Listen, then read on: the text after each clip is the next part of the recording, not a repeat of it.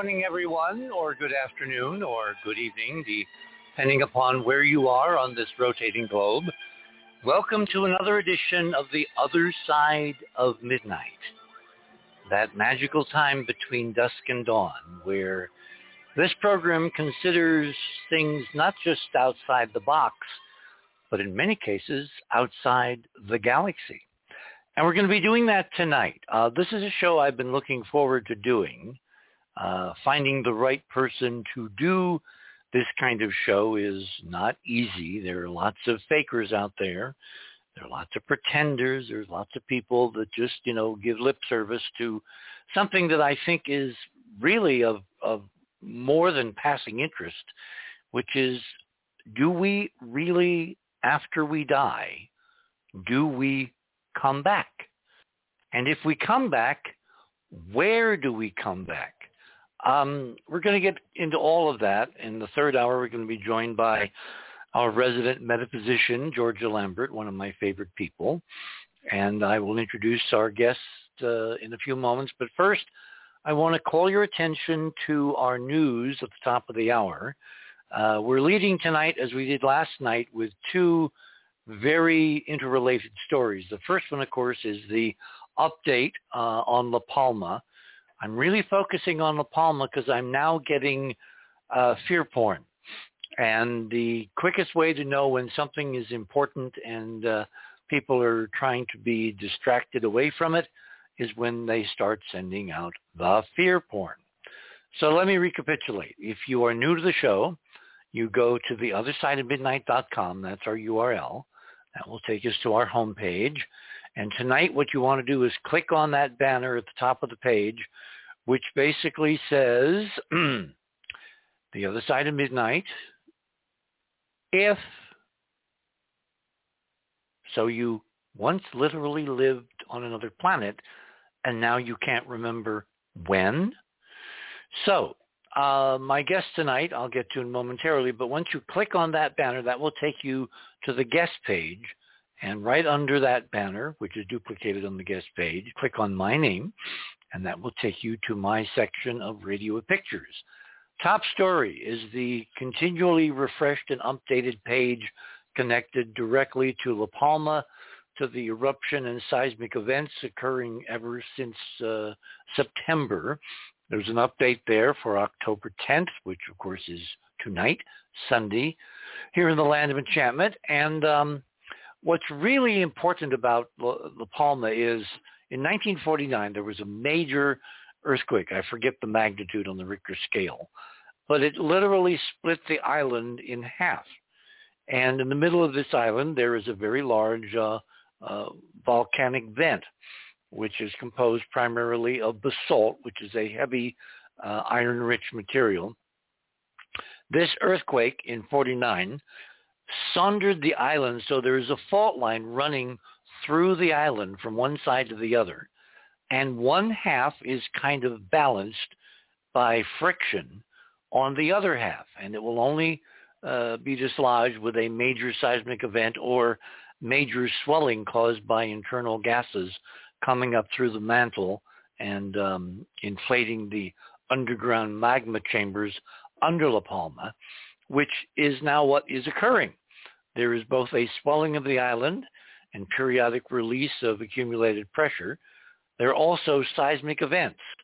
And um, we do not know the magnitude. There's a paper that goes back to the, uh, you know, 50s, maybe a bit later, that basically described the worst case scenario where a seismic event and or a major inflation of the volcano causes about half the island something like 500 billion tons of basalt to slide at a couple hundred miles an hour when it really gets going into the Atlantic Ocean, which will create what is technically known as a mega tsunami, whose waves will then cross the Atlantic and go north and south through the entire North Atlantic basin, spilling over into the southern hemisphere and the northern shores of uh, South America, uh, obviously the Caribbean islands, um, the inland areas of the Gulf along the coast.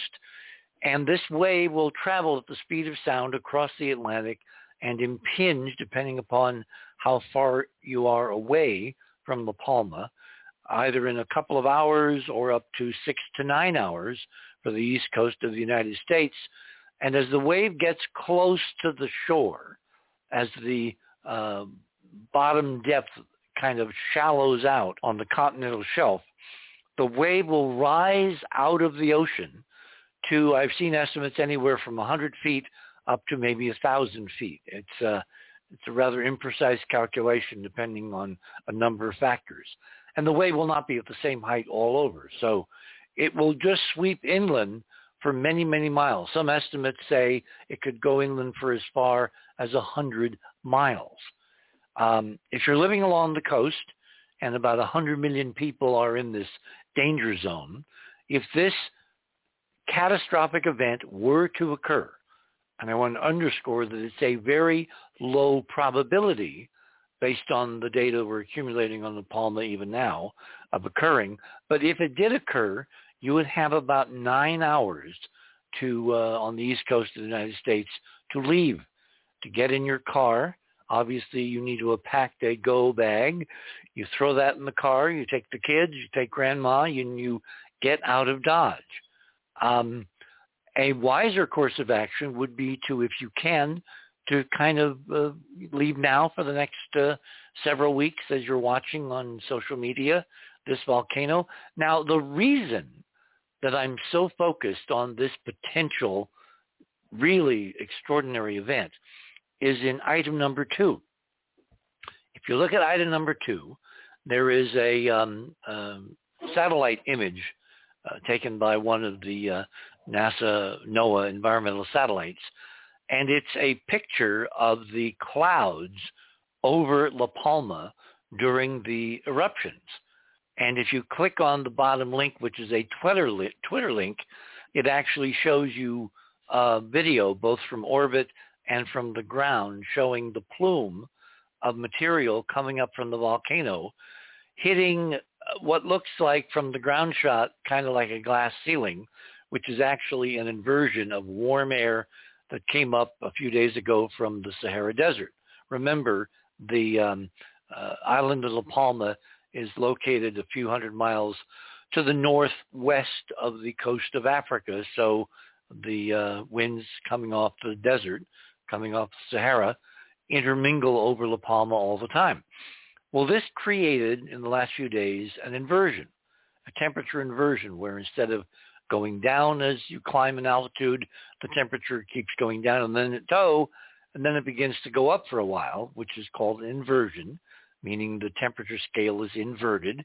Instead of uh, falling, it's uh, rising uh, for a time. And this created a kind of a glass ceiling, which um, uh, allowed this plume from the volcano to kind of spread out horizontally. So far, so good.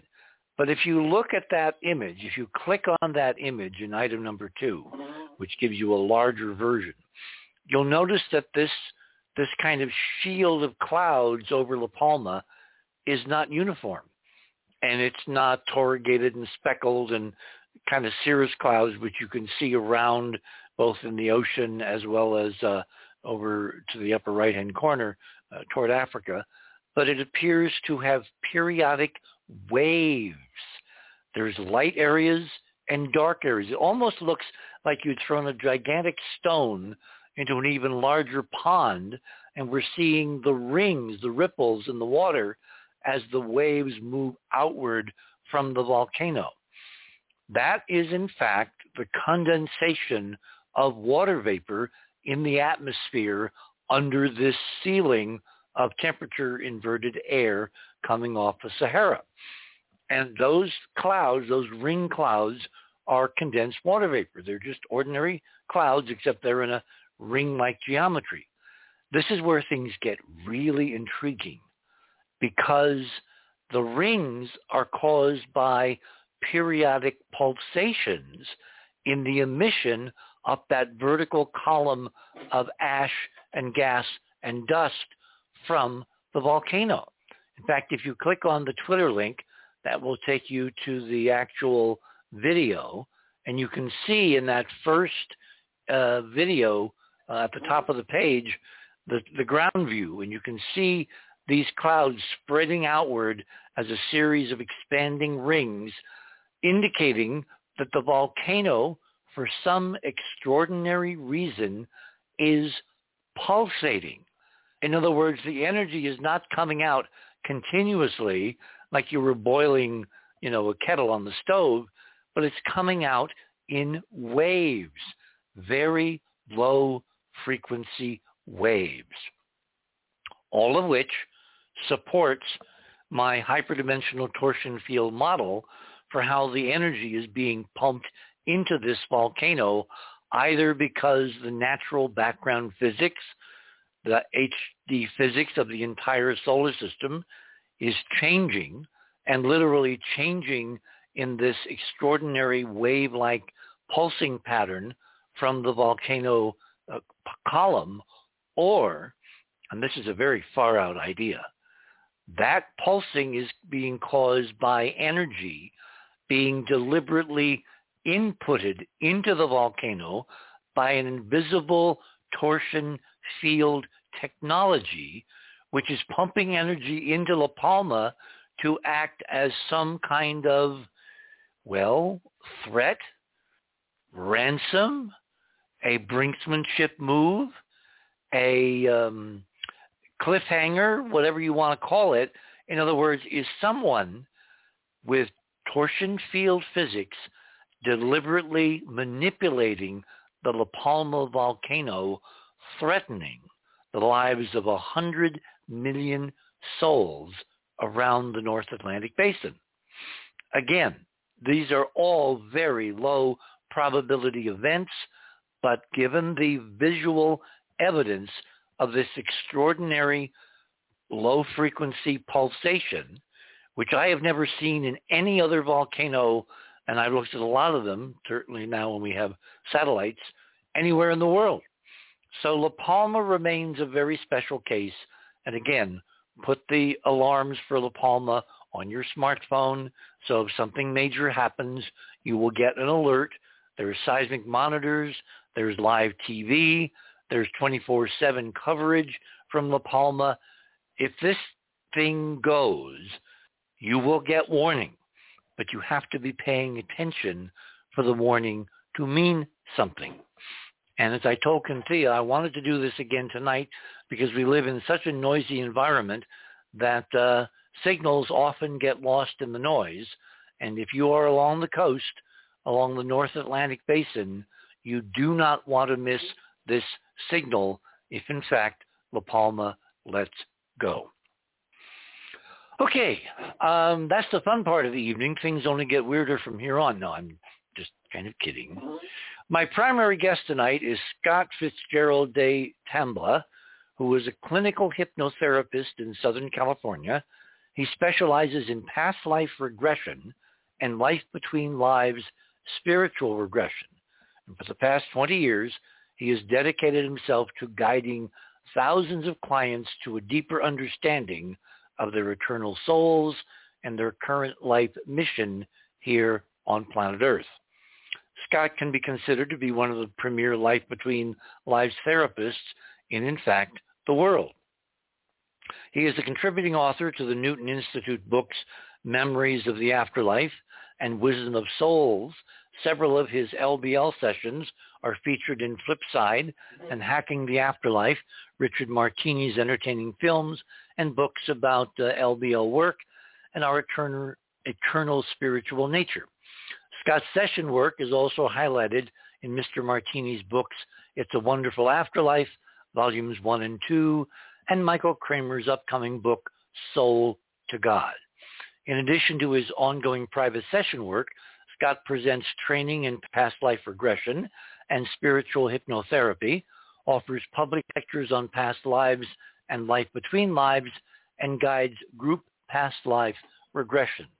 So without further ado, Scott, welcome to the other side of midnight. Thank you, Richard. It's a real pleasure to be here. That's a pretty impressive bio. Who wrote that? I don't know. It's unsigned. we also have Jonathan Womack with us. Jonathan, if you may remember, holds uh, many hats, uh, wears them rather well, but he is the executive producer at Mind World Entertainment and has launched a new TV series called the Out of Body Experience Show, Metaphysics and More, which is on Amazon Prime and a whole bunch of other outlets. And John, welcome back to the other side of midnight. It's been so long since we talked. I think it's like 24 hours and change. And it seems just like yesterday. Just like yesterday. so where else can you find the OBE show? Oh, you can find it on Apple TV, Google Play. It's on Amazon uh, Fire, um, Android, and iOS, and uh, Chromecast and others. Roku TV. Oh wow. Paraflix. Yeah, Paraflix is uh, that's kind of my main uh, partner there. They handle most of the distribution. Super. And yes, and I your audience may not realize I've had Georgia and Scott on on my show for uh, ah. one hour episodes. Yes, yeah, they were really very entertaining and educational and informative. And so if you have a chance to watch those, I highly recommend them. Okay. Uh, Scott, I want to ask you the obvious, obvious question, given that I'm a hard scientist type guy. Um, how did you get into all this? What was your what was your educational background? Let's let's, let's start there. Well, I went to kindergarten in uh, Southern California. well, that starts really early. Okay. I, actually, I might have went to preschool. I remember something about that. Um, yeah, this is a. So you're so you're a Southern California kid. Yes, sir. ah, Beach Boys, etc. Okay. Born and bred. Beach Boys and Zeppelin. You know, Led Zeppelin. okay. so yeah, this is a field where there isn't really a lot of formal education offered. Um, hypnotherapy, it's kind of a you know quasi you know career. It's not really looked at very kindly by psychology and such. Um, but uh, yeah, there are ways to well, to well let, so, let's not get ahead of our story. Go back to school. When when you got into, did you did you go to college? I did, but I did not. I didn't finish any college. I don't have any degrees. Well, what were you intending to do before you got um, interestingly distracted? you know, I was 16. I graduated early. I just skipped a grade when I was a kid. I really didn't know what I wanted to do. Okay. I would skip uh, school and I would go to the beach and fool around and stuff like that. I was so young. I, I didn't really know, but I was interested in I don't know how to describe it. Uh, metaphysics, magical stuff, mind power, h- history, different things like that. And so I started taking psychology classes along with music classes in school. But the psychology classes left me a little cold. They were sort of, there was no heart in them. There was no soul. It was kind of mechanical, you know, like like the body's just a, a machine. Ah, the very word I was thinking of. Yes. Hmm. Like it's just a robot. Well, you know, I just felt there was more to it than that. So I kind of faded out and did a lot of different things. But then eventually I, you know, went back to, I was really fascinated with the idea of past lives because I had been drawn to other times and other places. Like I say, I really love history. And so uh, there was some books that I had read when I was younger, like a teenager. And uh, there was a fellow named Dick Sutphen who wrote this really uh, uh, seminal book called uh, You Were Born Again to Be Together, mm. which meant uh, people would reincarnate over and over as couples, as romantic couples, um, in lifetime after lifetime after lifetime. And so that was a really beautiful book. And being a young romantic guy, that just living in Southern California, playing Yeah. uh, kind of a Beach Boy kid. Okay. Yeah, it just caught my imagination. And you were what in your in your late teens? Yeah, exactly. hmm I was now, probably now, now, did this the his name was Sutton, right? Sutphen, S-U-T-P-H-E-N. Sutphen. Okay. Mhm. In, Yeah, he just passed away about a year or two ago. Okay. In this book that obviously had a lot of uh, you know impact on you, did he list experiences? Did he list examples of couples connected through time? Absolutely, he did. He does, and he gives kind of case studies, maybe a dozen or more case studies of like a certain couple, like uh, you know Mary and Jim or whatever, and then he'll he'll take you through their uh, hypnosis sessions when uh, they're living a life in ancient Egypt or Greece or you know Mesopotamia or anywhere, um, Elizabethan England, and then there are certain issues maybe they're working out. Maybe there was jealousy or possessiveness, or maybe there was a, a betrayal of some kind that's affecting their life now. It's affecting their relationship now. So they might come to him and say, "We have this uh, this hitch or this problem," and he would say, "All right, let's go back to the root of that problem." And So well, back- let- let- let- let's not skip over this. This is very intriguing. So did he do like any good police investigation? Did he hypnotize them separately and compare notes? Did they each separately remember they were kind of supposed to be together and were playing this kind of tag team thing down through millennia? You know, to my memory, I can't say whether he did or not. I'd have to look at the books again. So I can't really say for the record if he did that or not. I, my feeling is he did, and they would corroborate. But uh, yeah, I'm not really sure. That's a Hmm. good question. Well, it seems to me it's kind of the hinge point because if only one partner thinks that the other partner is someone they've been attracted to and with, you know, through countless lifetimes, it's kind of like, okay, that's a nice story. But if you have two people, you know, separately regressed and they both come up with the same, you know, set of correspondences, that's pretty pretty compelling.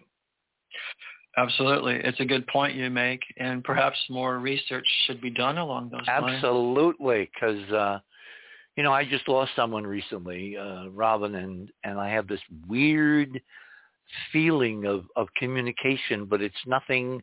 It's nothing I can you know scientifically put my finger on. I can't replicate it. I can't show it to anybody. It's just a story or stories. Um, but I do have this feeling. I mean, I knew when I was nine years old I was gonna I was gonna be with her when I was nine. And then as I look back, you know, through the last couple of years, there were other incidents along in my life before I met her much later that indicated that we were going to eventually meet in this lifetime. So I'm obviously, for very personal reasons, really interested in proving, not in just thinking about or kind of toying with the idea, but in proving what's going on. And you know, obviously I've got to get a hold of uh, uh, Mr. Sutphen's books and kind of take a look, I guess. I think you might enjoy it. Yeah. You know, let me say, Richard, I'm very sorry for your loss.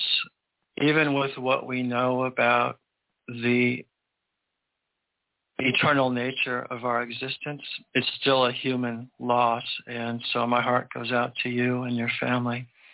Well, it's been two and a half. Well, I'm more than two and a half years now. Two two years and maybe eight or nine months, and it's like it was yesterday. It's um, it, you know, um, President Biden, you know, who lost, of course, two people crucially close to him, his first wife and then his son.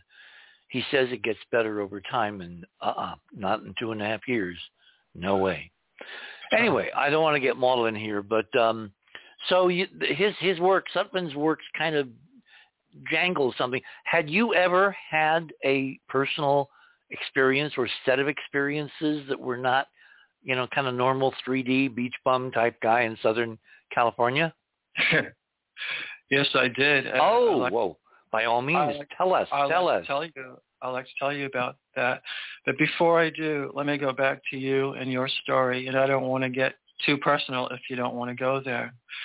But you knowing at nine years old that you were going to be with this woman or marry her and all these other sort of road signs and road maps and little, you know, red flags and stuff, you know, I would trust that because when I do regress people, they tell stories like this, like they knew. It was a plan.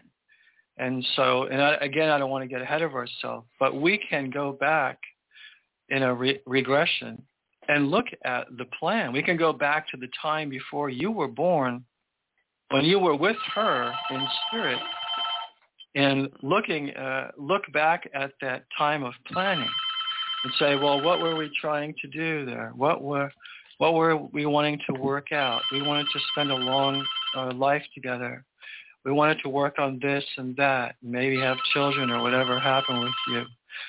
And then also, Richard, I just want to say to you personally, and again, I don't want to uh, hurt your feelings or be too personal, but in these sessions, we can also visit with these um, crossed over loved ones. So I just want to put that out there. See, that's the part that I really find difficult to believe because to me, there have been efforts and the signal to noise ratio is like 0.000001. It's either we're moving backward in time and so there's a complete frequency mismatch, or it only works on certain days because of the synchronization of the physics, or it's there it's a couple of dimensions away. Um, these are areas that I have huge questions about, but very few answers. In fact, I don't have any answers. I just have lots and lots of questions. Um, so let's let's move back to you. okay, tell us about the, the, the, the, first experience that really kind of rang your chimes. And we got about three minutes to the bottom of the hour, so we can certainly pick it up on the other side. Sure thing. But before I do, I just want to add that I do this week after week with people because a lot of people do approach me because they've lost loved ones. So we do visit with them. So um, we'll let that go for now. Yeah, when I was around 19, around the same time I read that book, I had a, a girlfriend. It was a very, very intense relationship. It was like, you know, uh, Cupid's arrow. Uh, well, this was like a spear through my chest. Like, boom, wow. The first time I saw this girl. So we were together for a while um, in school and a little after. So she was going on vacation with her family. Um, she was going out of state, and I was at her house, and we were. I was kissing her goodnight and goodbye, like for, you know, five days or whatever. So our lips touched and I had this really strange experience that I've not had before or after. I sort of blacked out and I had a vision. And it was of these two sort of lights uh, in a, against a dark field. And they were sort of rotating around each other, um, almost like a, almost like a DNA, like a double helix thing, where they're sort of rotating around each other. And I just knew, somehow I knew that was us or that was our souls or something like that. I didn't know what exactly, but it, it was pretty amazing. And then, um, so I opened my eyes. I don't know if we were kissing for like one second or 30 seconds. and uh, I was like, whoa, I just had a really strange uh, thing. And she she uh, had this look of almost fear on her face. Taylor, hold it there. We're at the bottom of the hour. My guest this morning is Scott de la Tambra, and we're talking about his first paranormal, metanormal, hyperdimensional experience that obviously moved him in a whole different direction in life. You're on the other side of midnight. My name is Richard C. Hoagland. We will continue with Scott's story when we return.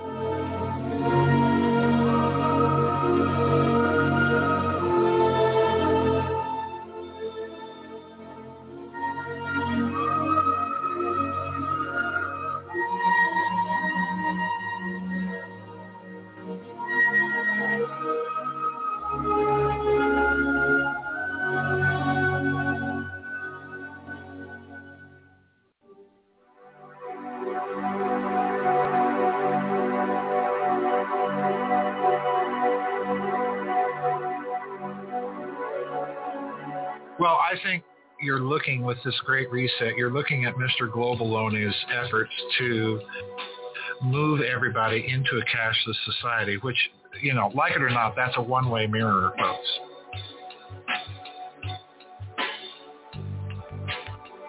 Because at that point, you're not dealing with a currency. You're dealing with a corporate coupon that they can adjust the value of at the push of a button depending on whether or not you're good little boys and girls. And if you're getting into a system where all of the infrastructure of financial clearing is in the hands of the bankers, that's not a system you want to go into. You look at the West, and more importantly, if you look at what some people call the Anglosphere, the, the Western powers that are English speaking, the United Kingdom, Canada, United States, and so on. I do think it's the case there they're using a health crisis really to drive a a political agenda. And the health crisis itself is largely blown way, way out of proportion to what's actually the case. If you look at what Mr. Globaloney is up to, they are recreating slavery.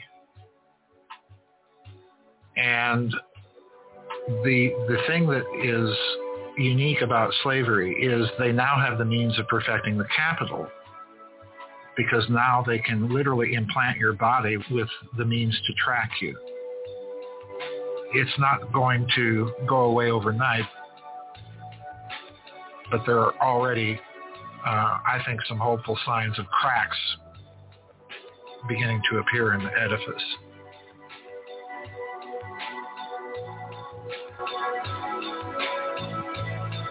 This is Joseph P. Farrell, and for all the news the media doesn't like you to hear, tune in to the other side of the news.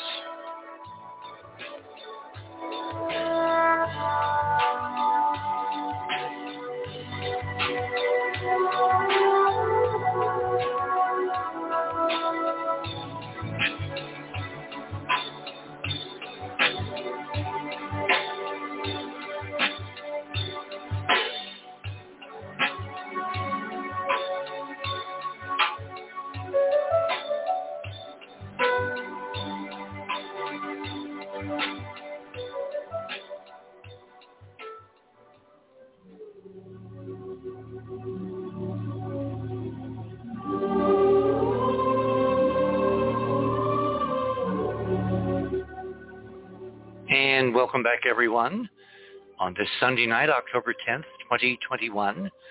From the Land of Enchantment, we're talking with Scott De La Tambra, and we're, we're talking about an event in his life that changed his life into a deep interest in soul progression, soul evolution, reincarnation. Do we come back? Do we come back just here? And so we're going to continue. Uh, Scott, you have the floor. Thank you, Richard. Let me help you with my last name. Um, I know it's very uh, strange. It's a French name. It's de Tamble, but you can just say de Tamble. de Tamble, okay. De Tamble. So, yeah, it's like temple, something to do with the temple. Ah, well, so, that's appropriate. Gosh. Oh, well, I don't know. I have to think about it. So yes. Uh, so you're in the middle of this long kiss that lasts for yes. 2,000 years, and even though it takes in this time frame, you know, a couple of seconds, and you look at her and she looks at you, and there's this like, whoa. Yes, we're having this kiss uh, with my girlfriend, and um, so I had this vision of these two lights kind of uh, swirling around each other and so I opened my eyes and, and she, I say, I just had a weird experience and um, so did she. And she was Catholic. And so this is like really weird for her. But she says, I saw us dancing in a fancy ballroom. Like it wasn't your face, but I knew it was you. Wow. So it was probably a glimpse of some kind of past life uh, I'm guessing. So it was a really interesting experience. And so wow, you know, that led me to pick up a lot of books about this type of thing. Had you been reading uh, Sutphen then? I don't think so. I don't think I had. I think that was pretty spontaneous. Hmm. But I had, of course, I, I did read a lot as a young, uh, you know, teenager and, and even as a kid. I read a lot of metaphysics. I was aware of there was such a thing as past lives, but uh, I hadn't read the thing about lovers. No. Hmm. And yet, that's one of the most important foci of our lives. Absolutely, it cer- it certainly is, and so yeah, so that was a pretty amazing experience. Like I said, I've never had it before or since, and you know it was interesting. Uh, if you want to hear a, a yeah, little bit no, no, no. more By all means, go. go you know, story beyond uh, after the story. that's why we have three hours to do this stuff. that's that's good. Um, so that relationship lasted another maybe two or three years. There was a little on and off stuff. Uh, her parents didn't like me very much for whatever reason. I wasn't sure why. But so flash forward maybe, let's see, eight, 18 or 20 years. So I'm with the guy who wrote the book that I read when I was a kid, and I'm taking past life regression classes. And so he does a group regression, and he says, we can use this for whatever we want. So I think about that girl and I think, you know, what happened with that relationship? What was that all about? I was going to say, if it was so electric, how could you have drifted apart? Yeah. Well, we didn't drift. She dumped me. So she she uh she let me go and moved on. And she was married within maybe a year, year wow. and a half, something like that. And that's part of it. I think she was a lot more mature than I was at 22 and um she wanted to get on with it. I was just uh, you know, still drifting, you could say. So we're doing this regression. I'm like, you know, I Now when know. you say a group regression, are you in a classroom setting? Yes. Mm-hmm. And there's how many other students? Mm, maybe 30. So are we are we dealing with the guy who wrote the book, Sutphen? Yes. Okay. Uh-huh. So, so he's, he's doing so so he so he's a teacher. He's in the front of the class. When you say group regression, how, give us the mechanics. He doesn't regress everybody simultaneously, or does he? Yes, he does. Oh, and really? I, I, I do that too. Yeah, you can go in a group uh, with a group of people, and you just um, it's different than a one-on-one session. I would think because with a one-on-one session, you can go back and forth and yeah, ask yeah. questions. And that. So this is a group where you. So what's to, the reason for doing a group if you can't really drill down deep? Well, you can. You can drill deep, but not as deep as you can one-on-one. Like I've done group sessions where people got incredible information, but you have to just ask the questions like, is it daytime or nighttime? Sort of leave it open-ended for them to respond in their own mind. Uh, where and are when you? you say respond, how do they do they write it down? No, they just kind of remember it. It, it sort of starts to form a story, Richard. It's it's really interesting it starts to take on like a story arc. And so it takes on the story, and then I'm guiding the story. Uh, you know, where were you as a child? Uh, did you have a mother? Did you have a father? So What you're asking, or, or in this, case, Sutphen was asking template questions. All the people in the room are responding individually. And Silently. say again? Silently. Silently. Ah, see, that's the key part. Yeah. And yeah, they're not. when do you when do you debrief them afterwards, one by one, or do they just Um, tell their stories if they don't feel embarrassed, or because I imagine Yeah. there are things that are kind of personal and private and all that. Yeah, you're you're on the right track exactly. So when I do these groups, um, what I would do is uh, I can't debrief everyone. I wouldn't have time to do like 30 or 80 people or however many are there. Mm-hmm. But um, so I'll just ask uh, anyone who's feeling brave to come up and share about the story. Yeah, the Well, brave selection factor. Okay.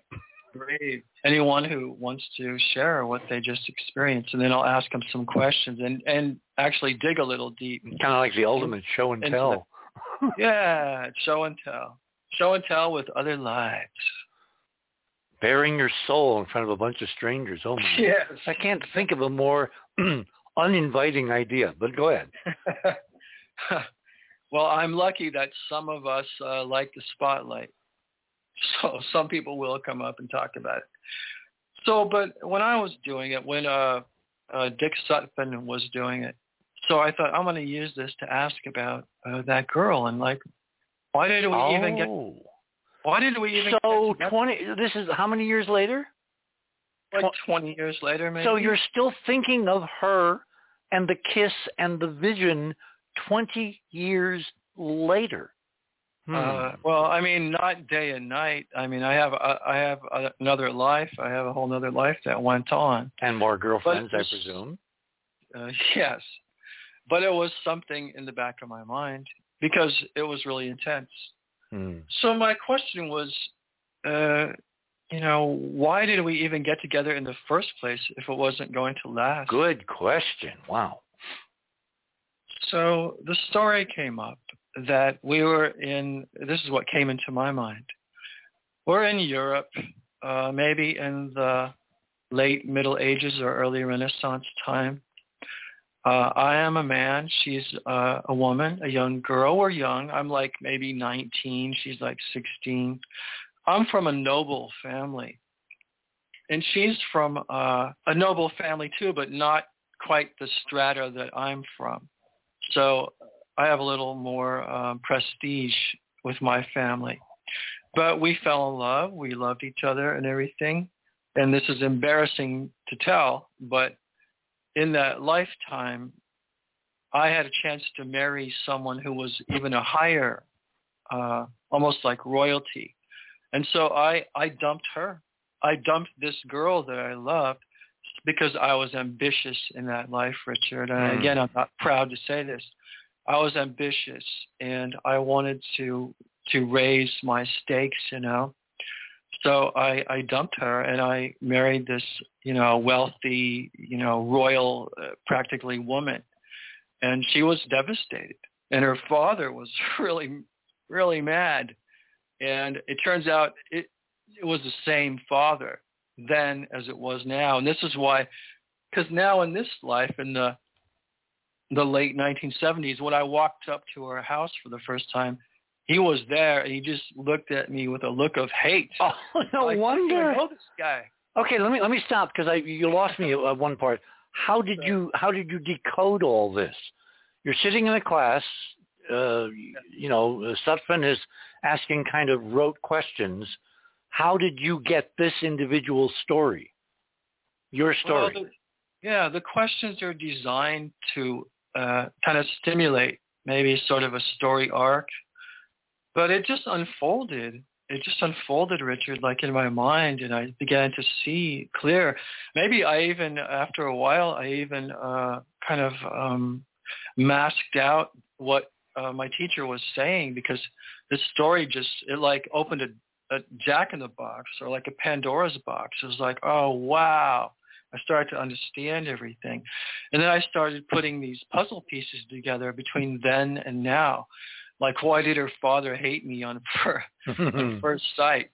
And uh that so you clearly saw that she and her father were a relationship and you and her were a relationship from the Middle Ages to now, right? Yeah. Yes. Was Mhm, that the was that the last time you guys were I don't think I'm even phrasing this right, incarnated together? Or had you had separate incarnations and then you got back together in the 20th century?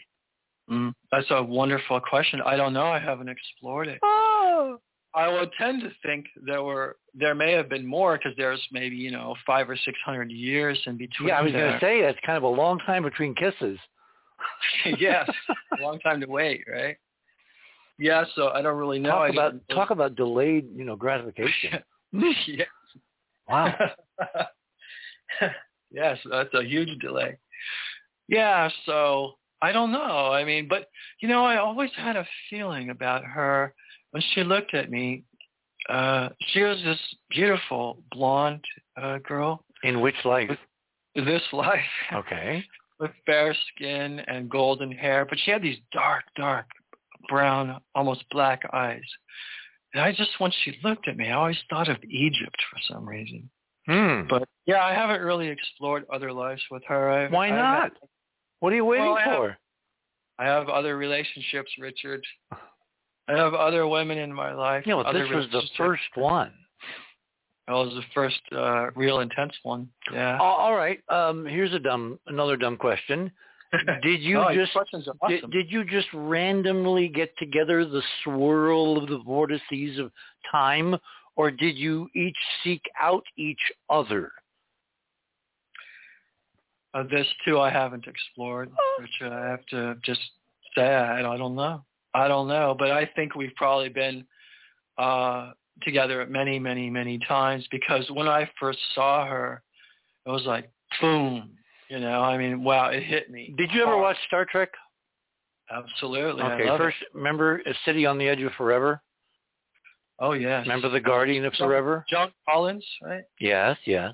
Yes. Okay, remember Spock's theory is that there are these currents in space-time that bring events and people together. Vaguely. Is yeah. is that well? That was really it was Harlan Ellison's story, and Harlan was a really genius guy. So, um, are there currents that bring us together again and again and again, or have we known so many people in so many lives that it's kind of like Times Square? It's hard not to bump into somebody you've kind of been around before. That's a great question. I love the way you think.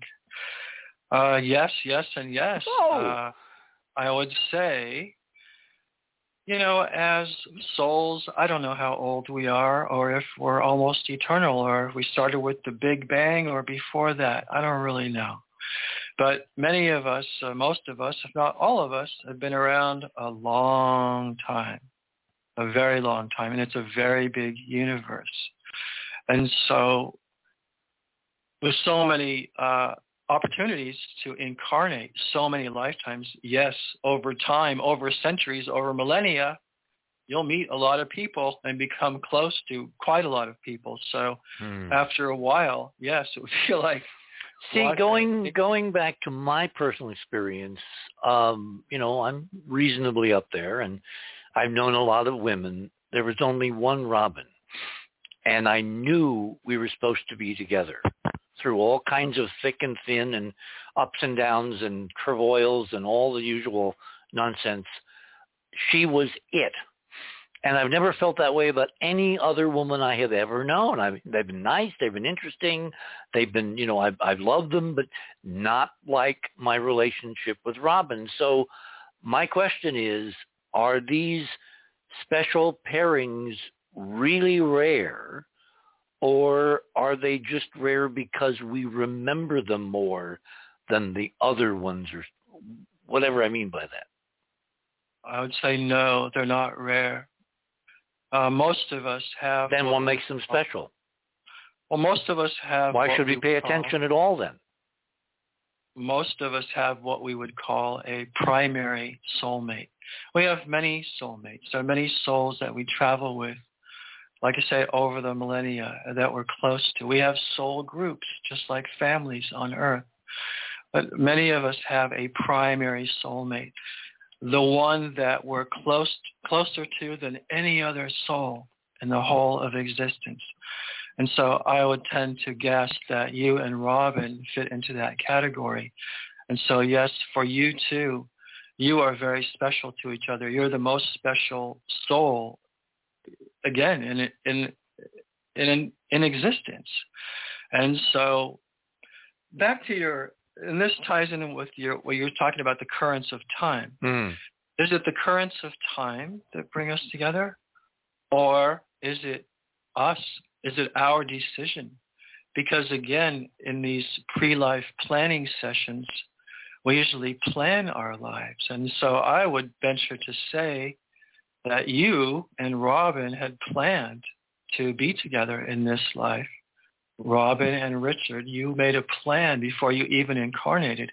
And there were maybe signs or red flags or like like when you were nine years old you knew i mean nine years old i mean come on that's pretty young and that's pretty special so You know, Well, what's so weird? I mean, Robin's death was so tragic, and at nine, um, I knew it was going to end tragically. It wasn't. A, it wasn't an anticipation. It was, you know, a nine-year-old kid uh, bawling his eyes out and not understanding at all why. Only in retrospect of all these decades, looking back at all these dots on a chain, you know, there's unequivocal, to me anyway, evidence that yeah, she was the one. But it wasn't a happy anticipation. It was it was like a, a future that was immutable, could not be changed, was so tragic, and yet not a damn thing could be done to alter it. And that seems pretty pretty negative. she was the one, and you're going to lose her. Yeah, that's pretty rough. At nine. I mean, yeah, nine years old, uh, not really even knowing what no, true love is. no, of course not. No. And what Well, was so interesting is that the, the, the trigger was someone who is known world. In fact, in fact, she was she was the most famous woman in the world, and she obviously now in retrospect she was a stand-in for Robin, and her name was Lucille Ball. And she did with Desi a movie back in 1954 called The Very Very Long Trailer, and it was supposed to be a comedy and it was fun. And after the movie was over, we we watched a lot of movies in drive-ins in those days because it was you know when you have a bunch of kids, taking them all into a theater was something the parents did not do. Drive-ins were really great because you could contain the ruckus in one car. So uh, you know they couldn't understand why I'm sitting there in the back seat bawling my eyes out after a wonderful comedy with Lucy and Desi. Mm-hmm. And it's only been in the last two and a half years that I've kind of put the pieces together and realized that she was a stand-in. I mean, I even used to joke about, you know, Robin being like Lucy without making this association. So, It's incredible. It's incredible. Uh, you know, you could be at the drive-in and watching this movie, and it's stimulating, it's triggering. Uh, well, it's deep- like, it's like to me that the future was fixed and regardless of what I did or she did, we were destined like some Shakespearean tragedy to live out this tragedy and nothing we could do would avert it, which is a really dismal projection of the future. Uh, yeah, especially for a nine-year-old. I mean, if you want to talk about uh, destiny versus free will and that Yep, kind yep. of thing, I'm happy up. to talk about that. You know, people ask, is it is it all planned? Is it all written? Or do we have free will? And I would say yes, both. There is a plan. That's very Heisenbergian. yeah. Right. Well, there is a plan. There is a framework. Yeah, but you But say that like, how do you know? Give me your evidence. Give me your proof. Because to me, my- it looks incredibly random where not, there weren't enough clues to even know what to try to avoid. So it wasn't like, you know, in, in Time Tunnel or any of the time travel thingies where you see the future and you do things, you know, to, to avert it. Remember like in Terminator uh, 2, I think it was, when she wakes up after the dream and she's scratched in the picnic table with the knife, the Bowie knife. There is no fate. To me, it's looking like fate with a capital F, and I don't like it. I understand. And I'm with you. I don't want to be uh, some puppet of some, you know, plan or some god or whatever. I just, you know, dancing to their tune. I don't want that. And I, but I know that I'm not. There are plans, and my evidence for that is not scientific. It's anecdotal. In these thousands of sessions I've done, and other people like me have done, and my teacher in this Life Between Lives thing, Michael Newton, had done several thousands of sessions and uncovers similar things. Um, that there we do plan, and yet we have the free will to turn left instead of right. So I would say, in your situation, um, perhaps you were aware of uh, maybe some uh, tragic ending.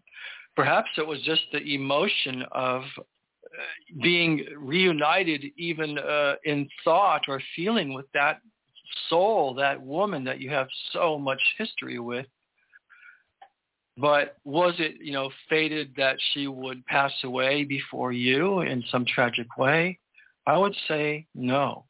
I would say time is malleable.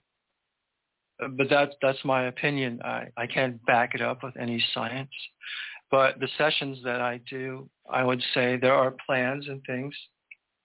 But again, we have free will. It didn't have to be that way, perhaps. Uh, but then again, what is time, Richard? I mean, maybe at nine years old, you were already aware of when you're, however old you are now or two years ago.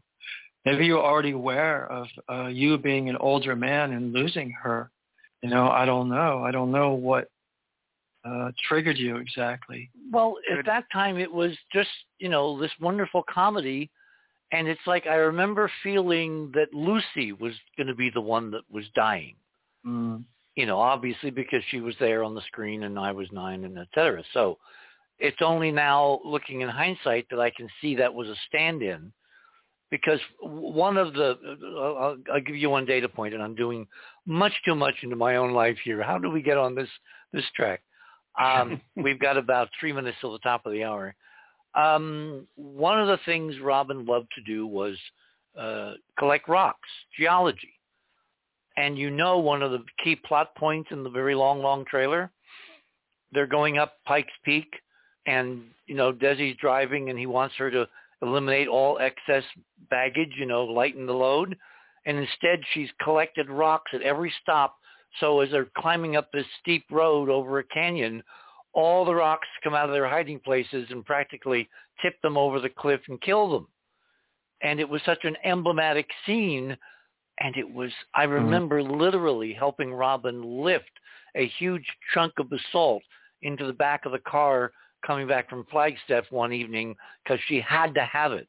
And the damn mm-hmm. thing is sitting out in front of the garage right now. Hmm. So Wow. So there's a lot of. Uh, oh, I could that, I could go on for movie. hours, and yeah, and and we will not go on for hours because I want to get back to your debriefing, your hypnotic group session, and find out uh, what you learned. Because these personal ex- explorations we can we can easily save for another time. Well, I think it's fascinating, and I think. Uh, tell you what, hold it there. We're at the top of the hour. My guest this morning is Scott Dell'Alhambra, and we are talking about reincarnation. Do we weave in and out of each other's lives? Do we do we insinuate ourselves? Are we brought together and moved apart by invisible currents, by some conscious entities, or by a physics that really is only mindful of affinities? and it's the affinities for good or ill that bring us together again and again and again. We may not have uh, answers tonight, but we got a lot of questions. You're on the other side of midnight. My name is Richard C. Hoagland. We shall return.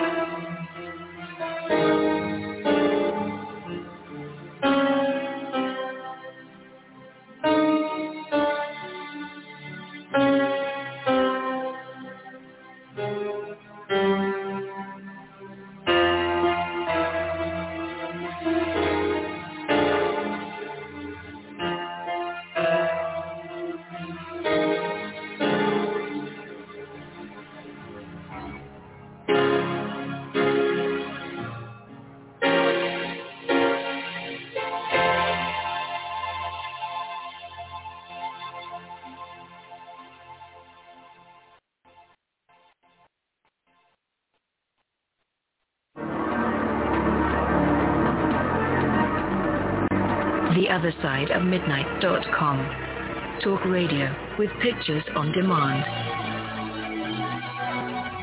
Liberate your hyperdimensional time scale and non-linearly access over 400 hours of conversation at the cutting edge of science and thought.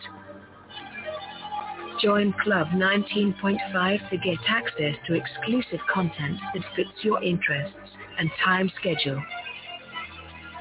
Filter episodes by guest or subject. Membership costs $9.95 a month, 33 cents a day. Talk radio with pictures on demand. The other side of midnight.com.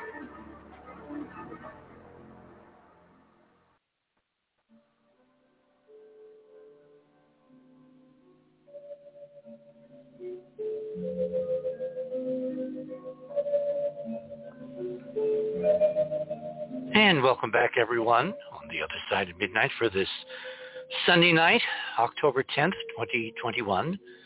My guest this morning is Scott de la Tambra, and we're talking. Oh, Jonathan Womack is in the background. He's he's going to ask a couple of very pithy questions in a few minutes when I give him the uh, appropriate high sign. But Scott, let's let's return to your group session. So, what did you learn about the kind of the field itself of reincarnation? Were you focused on your own experience or did you kind of think of this more broadly as a really interesting way to kind of figure out some things that the human race has pondered for a very long time? Scott, are you there? Uh, yes, I'm sorry. Could you, uh, it, it garbled a bit. Could you repeat that question? Yeah, uh, when you were kind of uh, hypnotized for this regression, and we need to up, up, up. You need, you need to cut out the speaker there. We're getting a weird echo. Oh, that's terrible. No, we don't want to do that. Scott, can you get rid of the echo? Uh, I'm not hearing anything. I'm hearing you just normally now. Oh no, no, we had an echo there, and I'm still hearing it. Uh, I didn't change any settings, so I'm hmm. sorry. Keith, can you check settings because we're getting a double echo? Now it's gone away. Okay. It's one of those nights. okay. Anyway, uh, the, the, again, to recapitulate the question, um, what did you learn from uh, uh, this kind of group hypnosis? Well, what I learned was that what had happened perhaps in the past between me and that girl and her family, and it was really me who had hurt her rather than in this life I, I felt hurt and all that. So what I found was there was a reason for that. Um, and then it just gave me a feeling of acceptance. Uh, I can't really put my finger on it, but I just realized, uh, well, okay, you know, maybe it was my fault, and maybe I just need to accept that relationship's over, and uh, you know, for this life at least, and let her go and live a happy life, and all of that. It just gave me a feeling of sort of like it was sort of like the boomerang karma that came back. It was my fault, and so you know. Yeah, after only 700 years. Yes. Does but, that sound but, efficient to you? I mean, see, the, the the the problem I have with karma is, you know, like the lessons we're supposed to learn don't come to fruition for God knows how long, how many. It it seems incredibly inefficient if it's supposed to be a learning and a corrective process. I mean, 700 years to figure out that you were a heel back then and then she turned around and did the same thing to you. What's the point? Oh, well, that's a good question, but uh, time itself is a funny thing because I might be going through something in a relationship or in my life right now where it doesn't hark back to a life of, uh, 50, you know, 80 years ago or 100 years ago.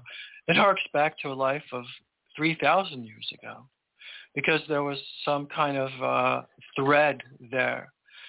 Uh, you know, as I when I did the show with Jonathan, we talked about this idea, um, this idea that all lives are simultaneous. They're not really linear. We we need to see that because we have these human brains that. So perceive... you're talking about different timelines in parallel, and and our consciousness kind of like a LP record skips from groove to groove. Well, the illustration that one of my teachers gave me was if you imagine, like on Star Trek, and I talked about this uh, with Jonathan, if you imagine a chessboard, uh, a glass chessboard with one piece, this is you in your life. You're a knight. Then there's another chessboard below it. In that life, you're a pawn, and another, a queen, another, a bishop. You know, hundreds of chessboards. So in each, uh, if you if you lean over the top and look down, you can see this whole pageant, this whole dance, where one little move on each life affects the whole game. And so in some, you know, magical way, all of these lives are interconnected. And so it's easy to think that a decision I make in my life now will affect my future lives, but it also affects my past lives. You're right. That is very confusing. yeah. I mean, really confusing. Right. So uh, uh, no. l- l- let me stop here. John, you've been very quiet because I haven't let you speak. Do you have any questions at the moment? And then we can, you know, kind of cogitate on, on, on, on that. Well, the only thing I would throw out is that um, you have to try and look at it from the perspective of the spirit world, because when you look at it from the physical world, it, it is hard to understand how these things interrelate because we have linear time here and that makes it tough to grasp some of these abstract ideas. Okay, that's a very unsatisfactory answer. Um, I mean, really, if the lessons are only in 3D and it takes hundreds of years for even one to be imparted, and there's no conscious, you know, unless you regress or unless you use an alternative means of kind of probing through the veil. Again, I, the, the the term inefficiency really comes to mind. It's like who designed this? It's not inefficient, Richard. It it looked to me very inefficient, uh, incredibly sure inefficient. But um, I can tell you there are specific lessons that are intended by Robin's the, the tragedy that you speak of because if you and none of them are apparent to me right now. None. Zero. Well, she gave you an opportunity to overcome a, a great loss. Your soulmate passed away. And what's the point of that? It makes you stronger. It's that saying, what doesn't kill you makes you stronger. Your soul will evolve from overcoming Yeah, overcoming but that's a grief. statement, John. Give me evidence to show this really is taking place. Show me in other lives. Let me let me go back to Scott. Scott, how many people in 20 years do you think you've regressed? Mm, three to four thousand. Okay, that's an that's a big sample. Uh, you know, Gallup uh, when they when they poll people, they typically poll around a thousand. So you're up to the kind of three sigma level when you get to patterns. What are the meta patterns of all those people you've dealt with? And I presume you've recorded them, you've got some transcripts, you've kind of looked for patterns, look for ways to get better at what you do. What are some of the patterns that kind of fall out of this really substantial body of, of data?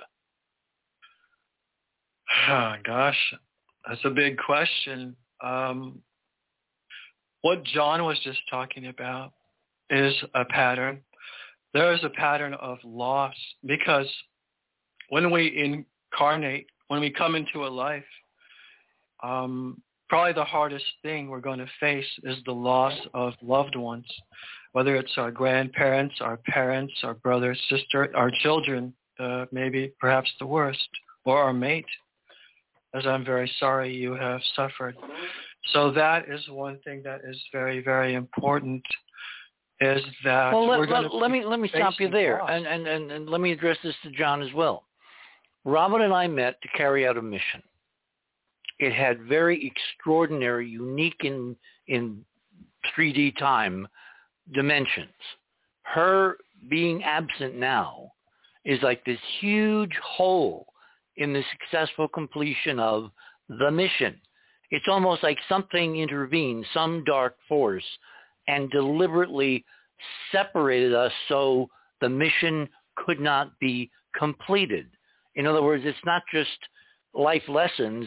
It was an intrusion of something trying to stamp out burning ducks, trying to kill something in the crib, trying to keep the mission from succeeding. It has, in other words, a malevolent aspect, not just a tragic and oh woe is me kind of aspect. There's no malevolence. No. Again, John, that's a statement. no. Um, no, Richard. Prove it. These, these um, I can't prove anything. I have no sci- but the only scientific evidence I have for anything I talk about was a was going to Salem and having having an Oropic taken, and um, I, I asked my guide. I said, I want you to be in the picture, and you know, your guide's always over your shoulder, and I wanted to see if it would show up in the picture. I said, I want you in the picture, and, and um, sure enough, there it is, and that's about the only scientific proof I have. Now, I've this week is my 56th anniversary of going out of body. I've I I don't know how many travels and experiences I've had, but I can tell you that these things all have purpose, Richard. I know it's hard when you don't know what it is, but when it's revealed, you well, go, doesn't oh, that doesn't wow. that doesn't that seem kind of dumb? To no, be, to no. be set on a mission and not know what the damn mission is, that seems very inefficient. It's because how you get through it. That's the point. It's overcoming things. It's it's growing and evolving. Yeah, but and that's an ad hoc after the fact explanation. It's not predictive. You know, it's like I can see why having stress tests prepare you for, shall we say, future lives in 3D.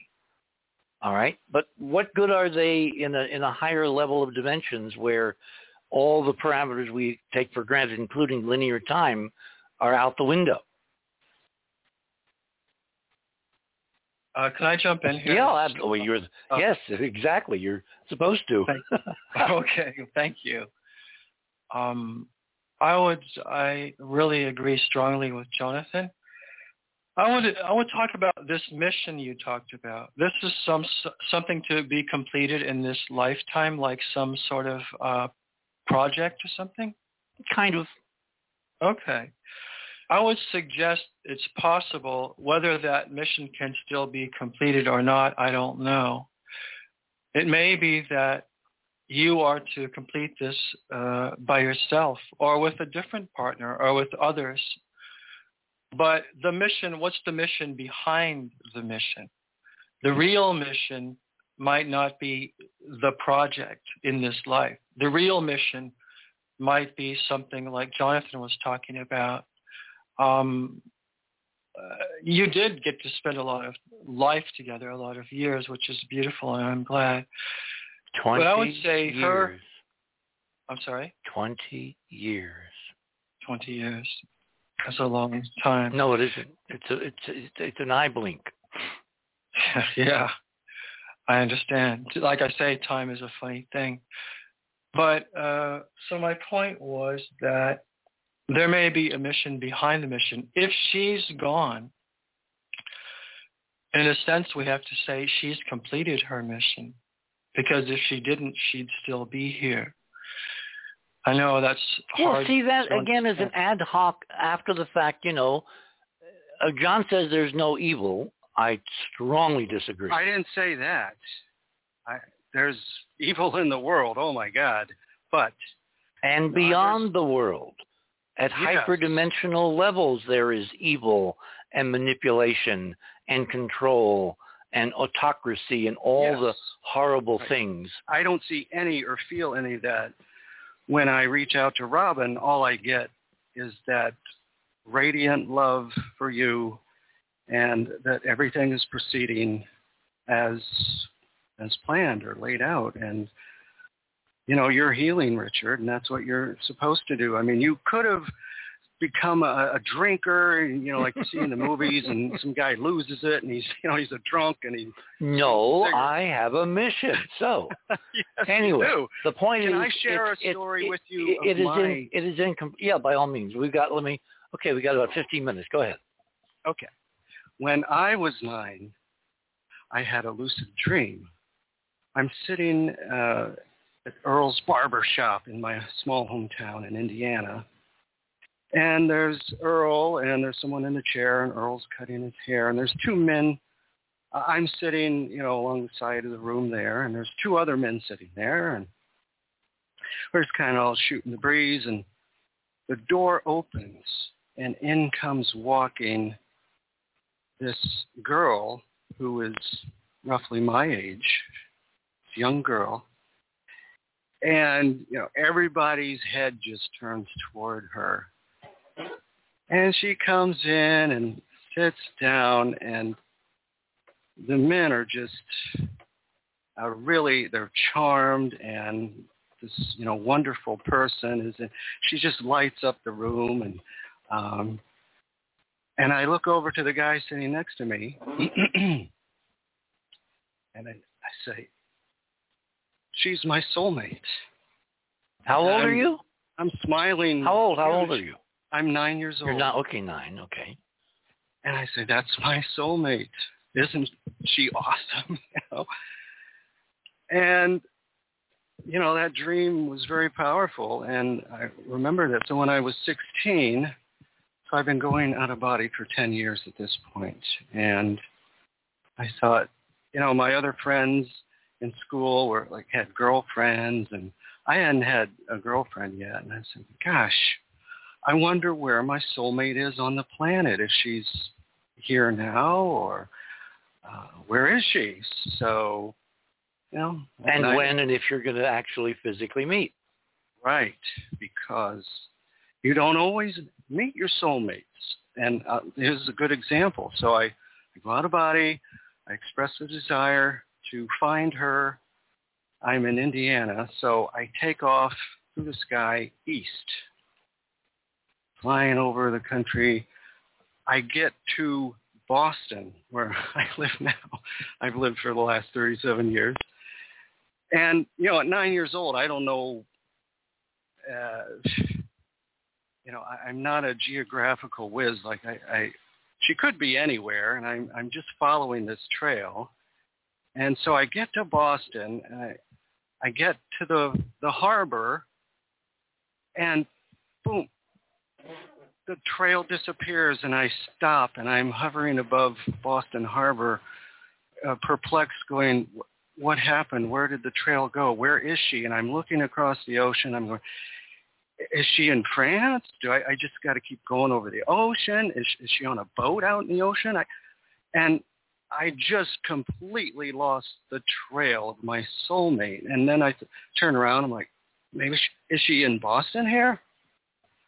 So I I ask my guide for help.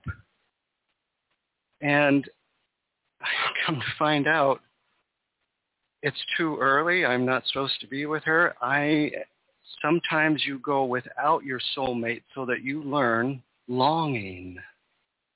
And you long for that person your whole life. And again, it's it makes us stronger. These are all trials and tribulations for us and they're given to us well, out of that's love. your explanation, you know. That's my explanation. Yeah, yeah. See, I know that I was delayed in meeting Robin until we did 20 years ago because I wasn't ready. It wasn't ready. The the frame, the cultural frame in which we were supposed to do these things together was not ready. It had to gel. It was like make no wine before it's time. The problem is not with the delay. The problem was with the premature ending in in something like who ordered this. Mm-hmm. Anyway, let's get back to Scott. So Scott, I would say, well, let me just address that if I can. you can't. I would say nobody ordered her to die. But it was just maybe one of many exit points and and it was decided by her ultimately it was time to go. She's doing other things. You you said earlier uh, forgive me if i'm wrong you said that you had maybe some kind of signs or some kind of communication or something uh, well from... looking back i can see the dots. You know I've, I've i've talked on the show a lot about nodal points there are times in your life when you can make a left-hand turn, a right-hand turn. A decision really affects your whole life, like you picking up Sutphen's book, and that led to other things, and then other that kind of thing. Sure. So you know, I can look back now from two and a half years or not being here, and I can see these luminous points like glowing stars in the dark. Yes, this, and then this, and then this. And right before we met, before I physically got on an airplane to go and meet her. Um, I lived here in Placitas, and I had an office with a gorgeous view of the mountains, and there was this big kind of sapling at the end of the porch. And literally the day before I was to get on an airplane, uh, it was January, uh, that tree was filled, absolutely brimming. The branches were bending down with robins with mm-hmm. migrating robins and they were all talking to each other and there was fluttering and there was joy and there was happiness and I look back at that and of course it's an obvious symbolic you're finally going to meet Robin. Wow. It's beautiful. Very symbolic. You know, I would say, Richard, uh, that... And there's more than one of those. That's how I know there's a pattern you know, I'm, I'm a, I'm, I'm a I'm a signal in the noise kind of guy. I look for patterns, and there was an obvious pattern. We did not get together by chance.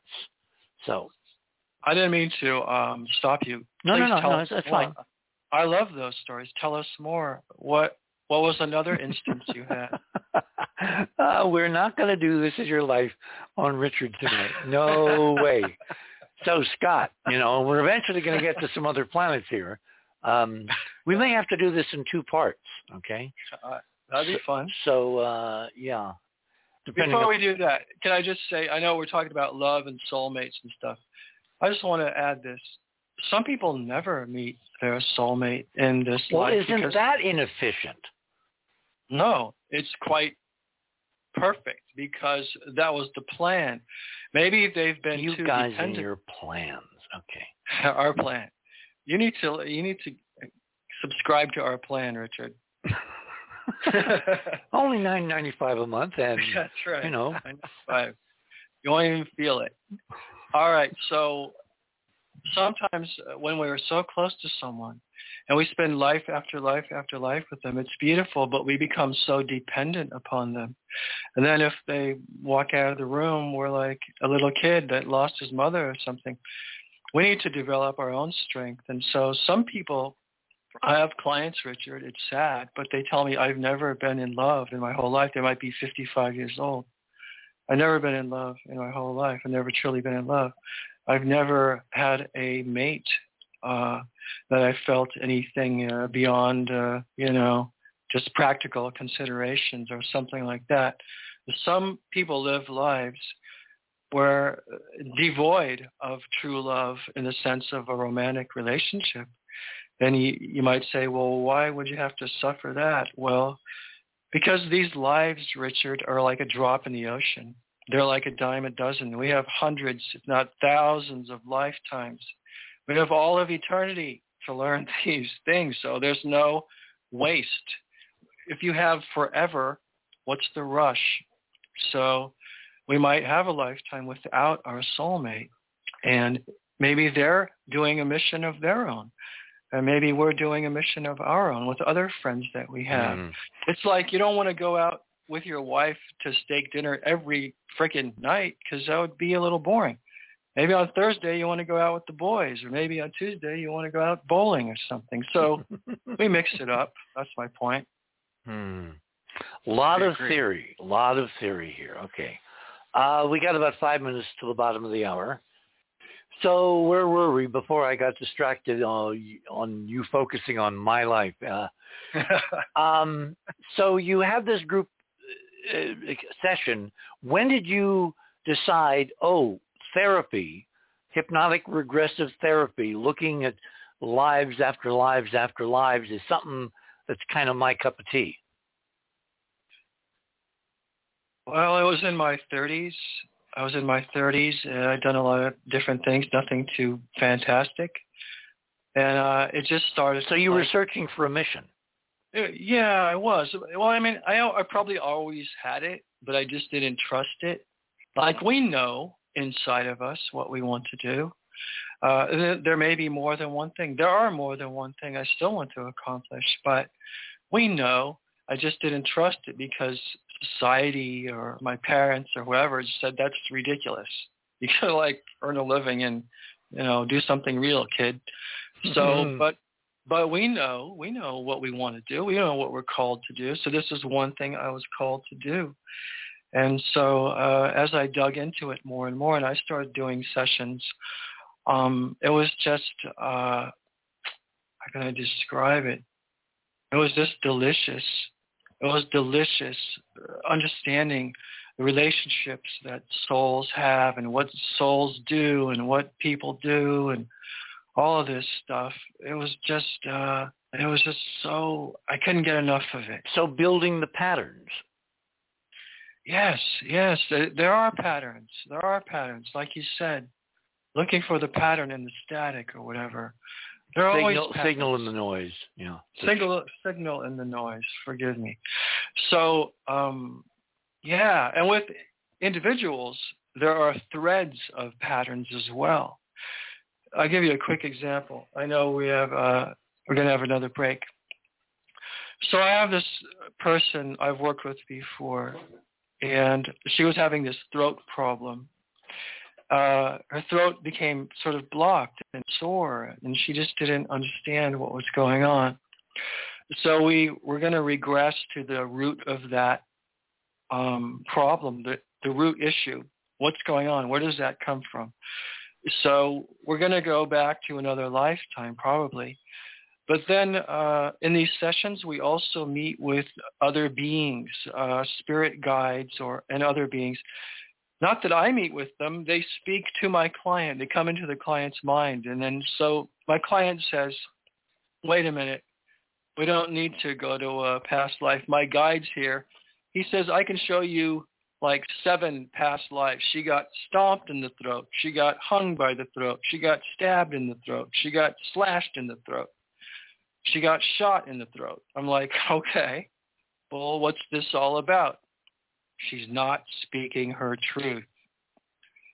And so I didn't realize when she uh, wanted to work with me, there was a situation at her job mm-hmm. where she was passed over for a promotion. Tell you what, hold That's, it right there.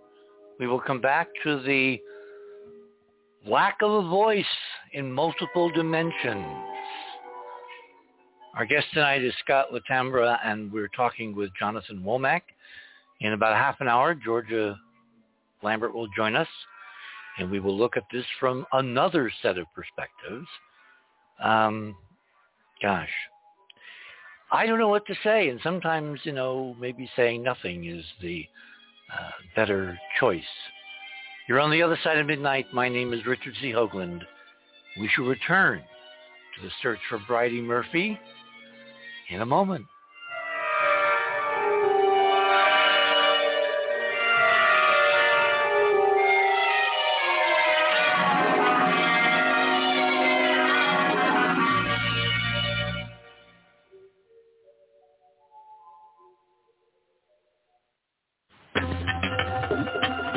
The other side of midnight.com. Tune in to listen to Richard C. Hoagland and his fascinating guests. Support the broadcast and don't miss another groundbreaking conversation. Join Club 19.5 to get access to exclusive member benefits. Listen to past episodes anytime on any device. Search the archives of over 180 episodes. Membership costs $9.95 a month, 33 cents a day. Talk radio at the cutting edge of science and thought. The other side of midnight.com.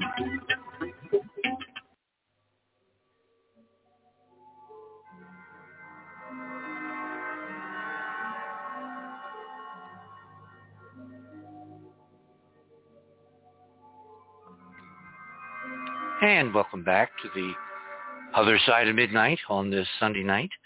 About to become Monday morning in the land of enchantment. My guest this morning, Scott De La Tambra and Jonathan Womack. And Scott, you were in the middle of an extraordinary tale.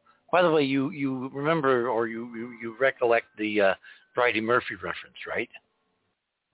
Absolutely. It's from the 50s, I think. That was my first introduction to this entire field.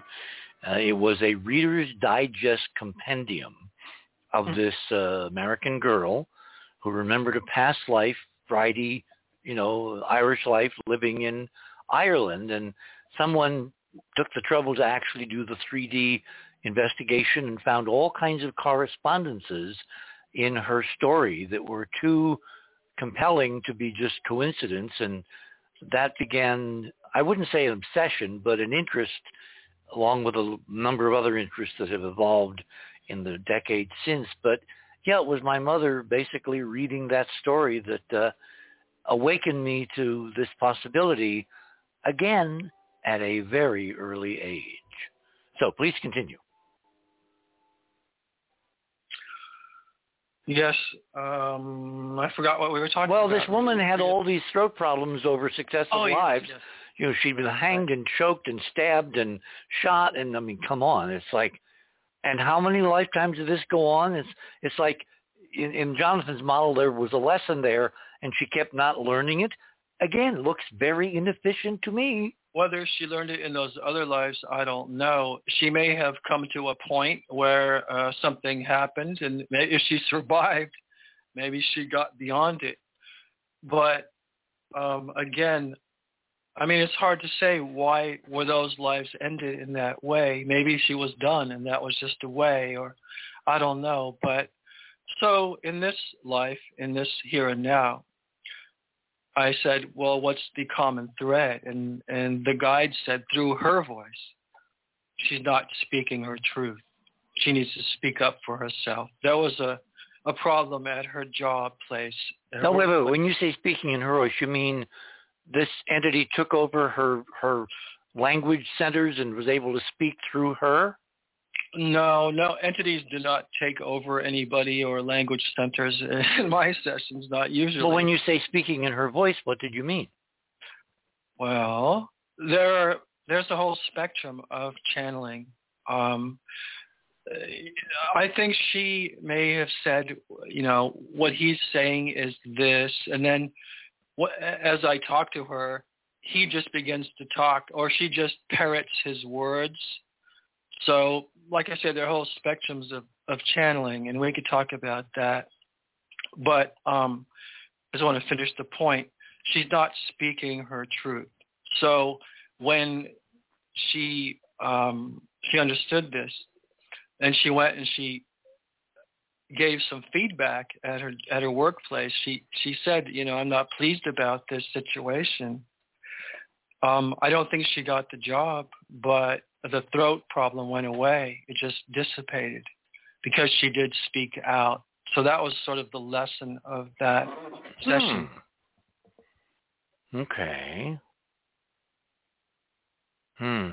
Okay. Um. So when you finally got into this and you started accumulating, you know, patients or client records or whatever you want to call them, and you began to see these patterns. Again, I asked before, what were some of the patterns? Like you just talked about this this gal who had consistent repeating issues with with her her neck or throat. What were some of the other patterns you noticed? Oh gosh, uh, it's just all anything in the human experience, like relationships, like we were just talking about.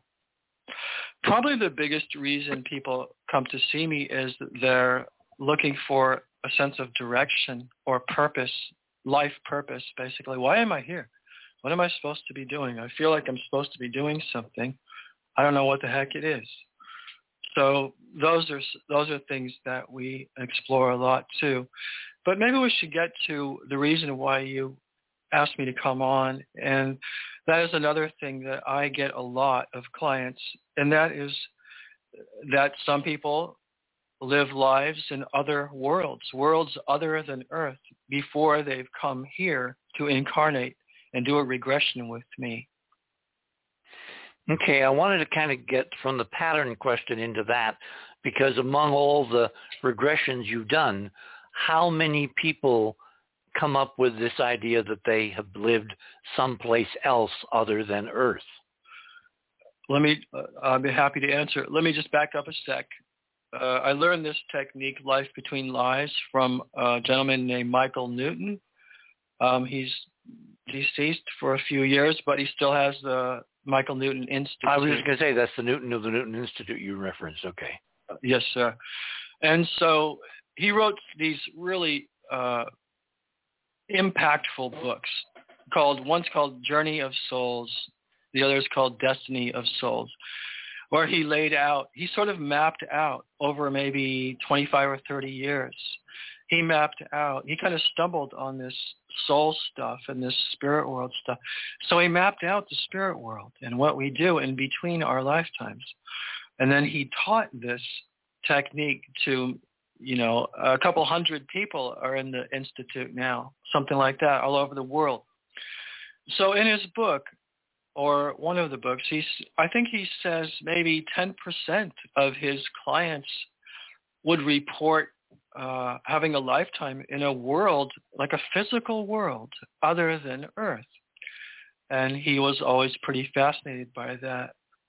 Now, oh, hang on, hang on, hang on. I'm going to have a lot of dumb questions here. Sure. Is that 10% voluntarily uh, uh, enunciated? In other words, do they just kind of talk about this without any prompting, or is this in response to specific questions did you ever live on Alpha Centauri, that kind of thing?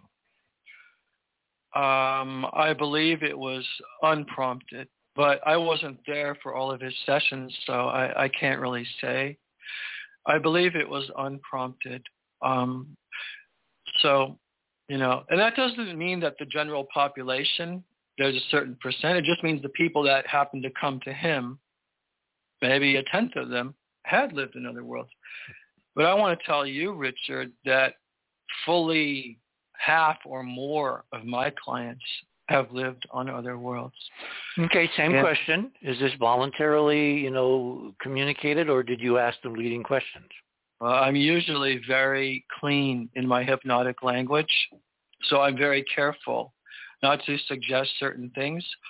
Although at a certain point in these sessions, I may I may start leading them a bit because uh, we need to get to the roots of their problems.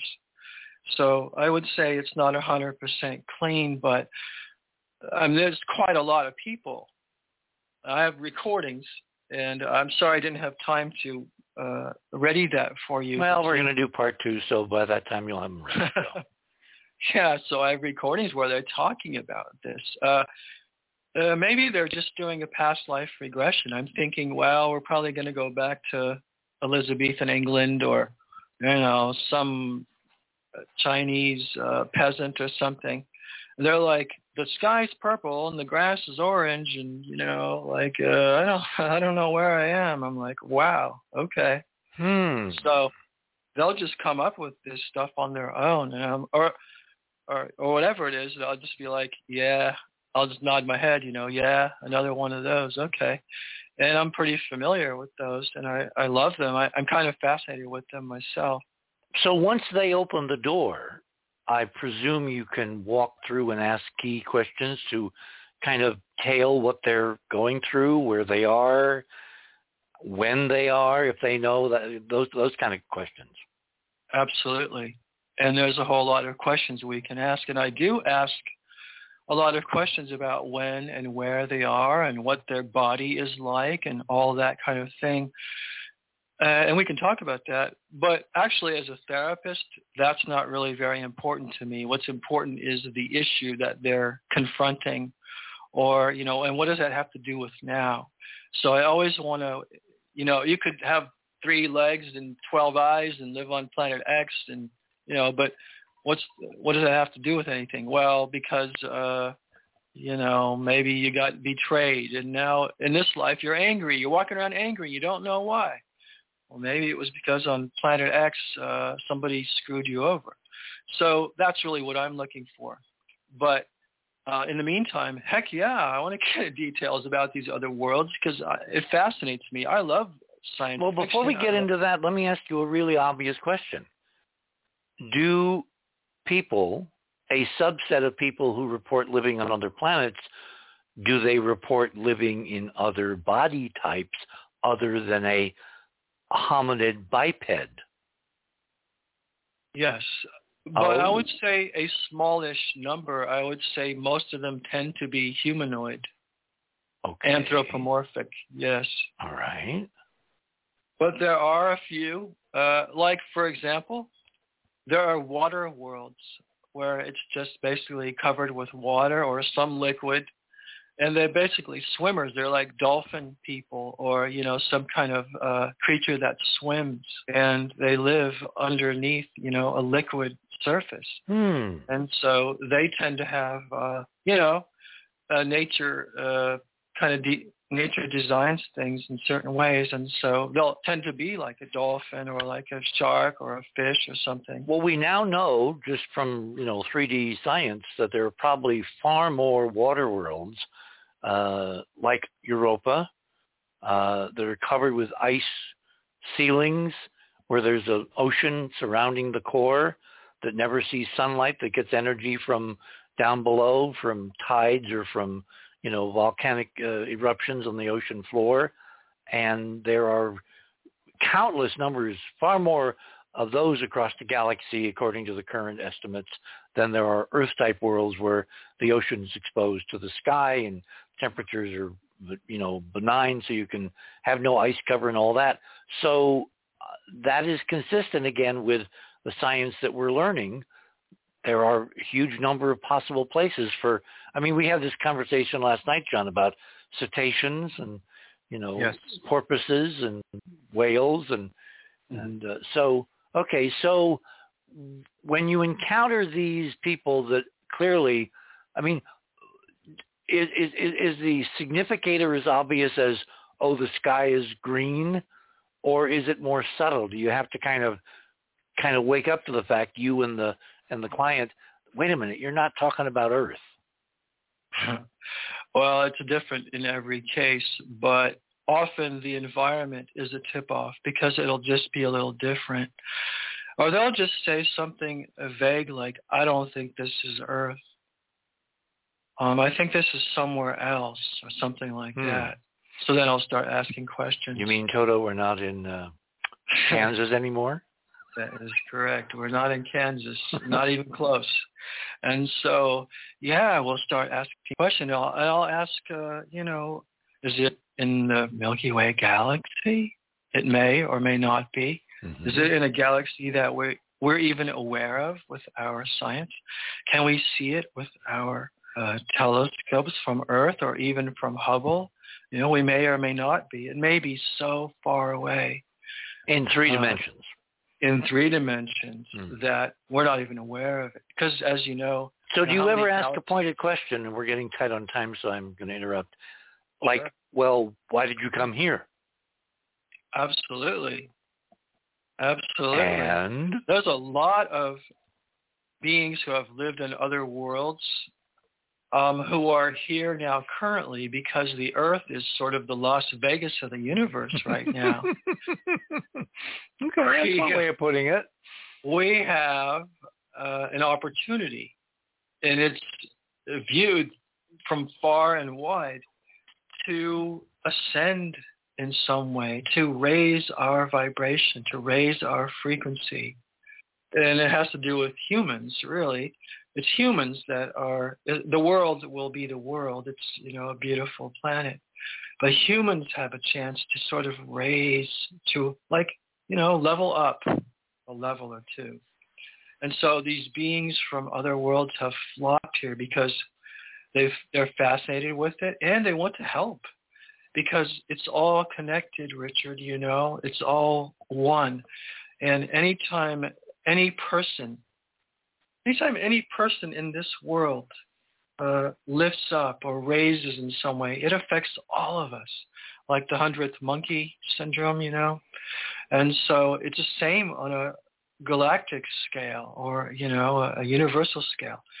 Anytime a planet or a people can raise their awareness in a certain way, it's like a celebration for everybody. So that's one of the reasons. Um, I'll give you another quick one, and that is that uh, Earth, it's a rough neighborhood. You think? Have you looked around lately? I've noticed.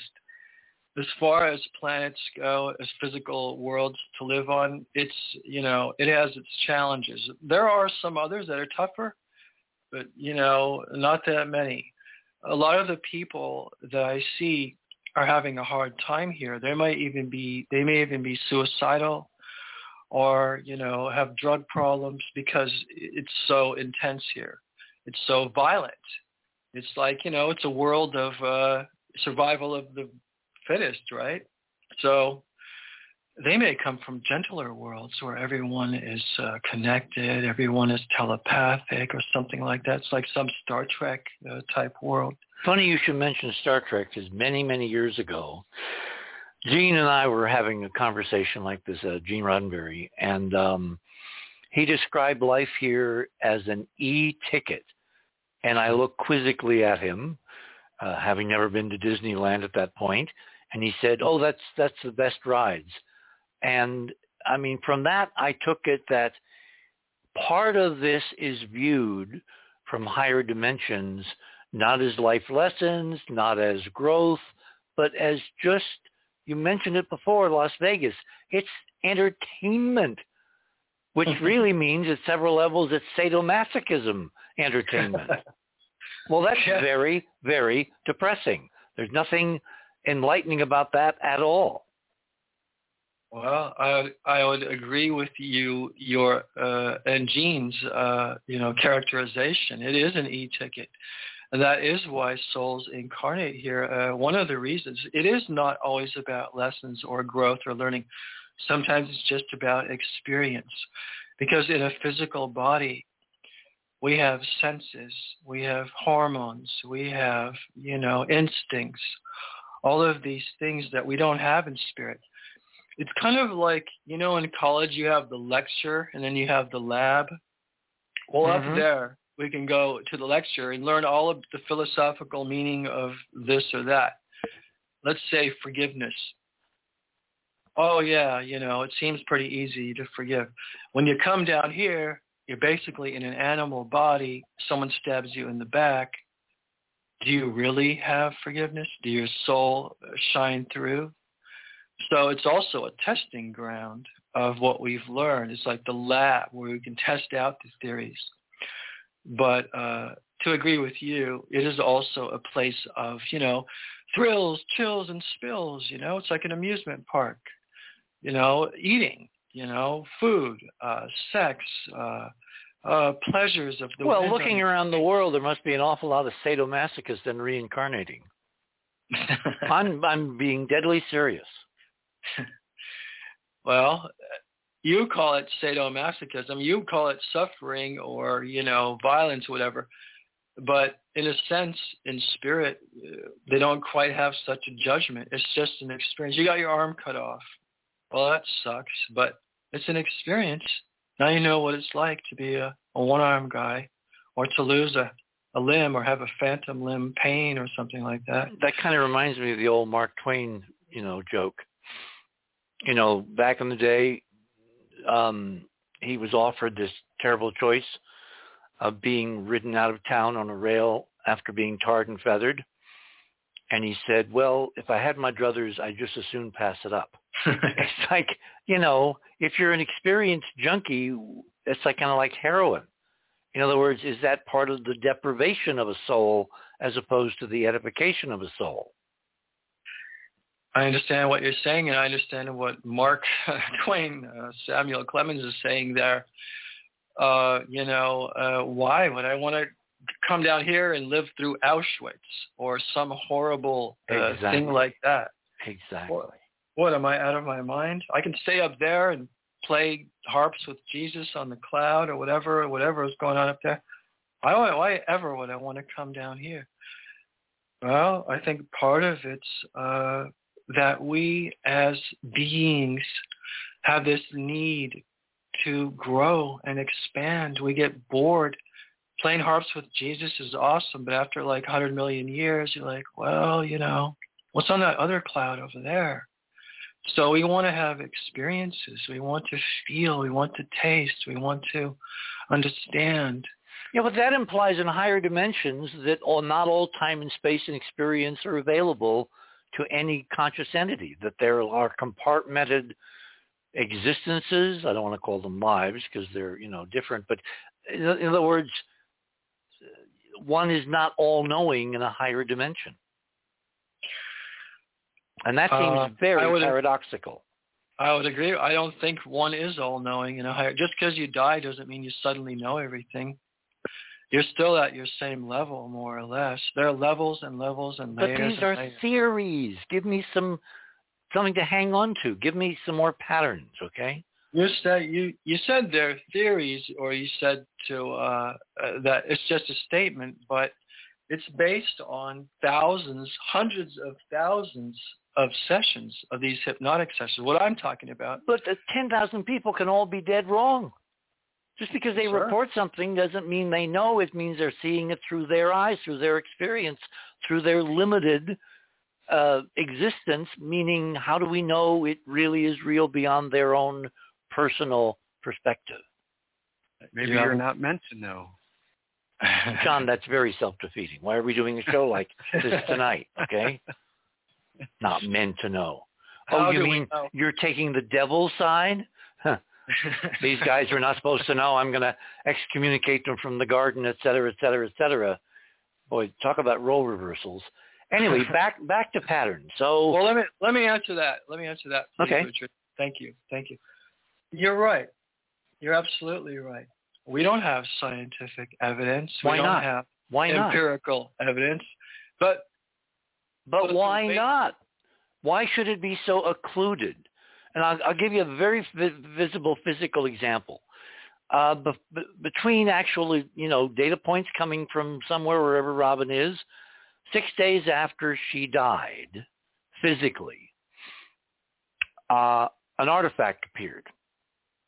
A Polaroid photograph that was taken on a ship a decade before of her in a Kirlian photography booth, which had the name of the company on the back, a little sticker, the date, etc.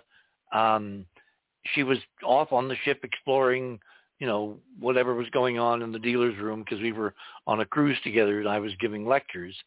And she had this Kirlian photograph taken, which had the appropriate swash of color indicating uh, healer, as it's been interpreted to me.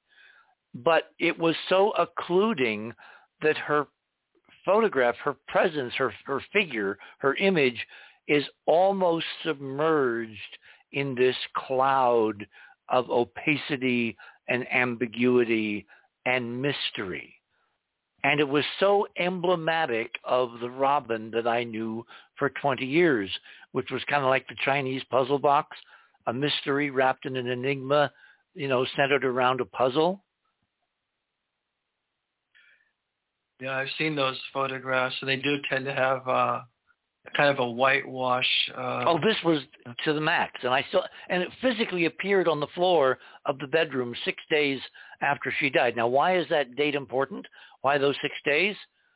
Because it was the anniversary of the date 20 years before that I almost died, and she saved my life wow. with a heart attack. Nothing random there. Nothing. Very specific signal, way above the noise level, and it reinforced Robin the healer. I love the story, but let me ask you, Richard, where's your evidence that it was more of a more than a coincidence?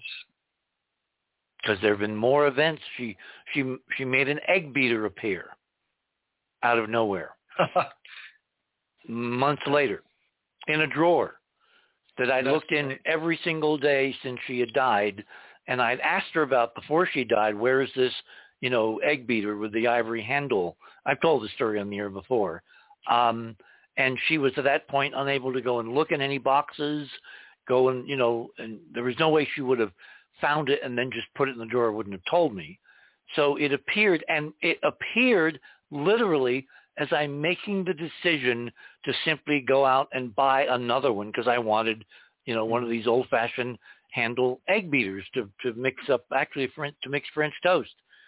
And I go to the kitchen to do something else, and I just happen to open that drawer for the millionth time, and there is the egg beater, the one that I asked her where it was, the one that was we'd, we'd had for years, sitting there on top with white ivory handles and and the little ratchet in the midst of a whole bunch of dark black objects. So it stood out like a like a Roman candle, you know, at a fireworks display. And it had not been there the day before, the week before, the month before, the year before, five years before. It appeared out of nowhere. And there is a double entendre because you know how egg beaters work? You rotate the handle and the two uh, twirly thingies rotate in opposite directions, that's hmm. stirring the physics backward. That's why Mercury retrograde is so weird, okay? It's stirring the physics of the solar system backwards. It also has appeared as a symbology in many, many, many crop circles, which are edifications of the physics from somebody somewhere trying to teach humans on Earth this is how the physics works. But finally, and she did have this weird, wacky, Lucy sense of humor, egg beater, torsion field. Did it mean she was reincarnating as a new egg to grow up in mm-hmm. three dimensions and that was the marking point? You know, skeptics would say, oh, it's just a coincidence, but you know better because you feel her. You feel her presence on those things. No, I have more data. Have for you. I have, have I have much more data. Days. It's not a feeling. I have data. I have objective nodal points. You put them together in a pattern. The pattern says her consciousness survived death and sent several sets of messages, including physical artifacts. Well, you know, you're preaching to the converted here. I'm with you. I I know that she sent you those messages. I'm just giving you a hard time, but so it's the same. What else is new? John does that all the time. okay, um, we are at the top of the hour, so let me do a couple things here. There we go. I'm talking this morning with Jonathan Womack and Scott de Tamble, and we're going to be joined by uh, Georgia Lambert after the break at the top of the hour. We're talking about past lives we finally got around to talking about past lives on other planets. I have millions of questions, including kind of like, and I'm going to let you get ready for this, Scott, past lives, not just on any other planet in any other galaxy far, far away, but what about the planet Mars? And I've got a story about a reincarnative experience, regress discovery from Mars when we come back. You're on the other side of midnight. My name is Richard C. Hoagland. We shall return.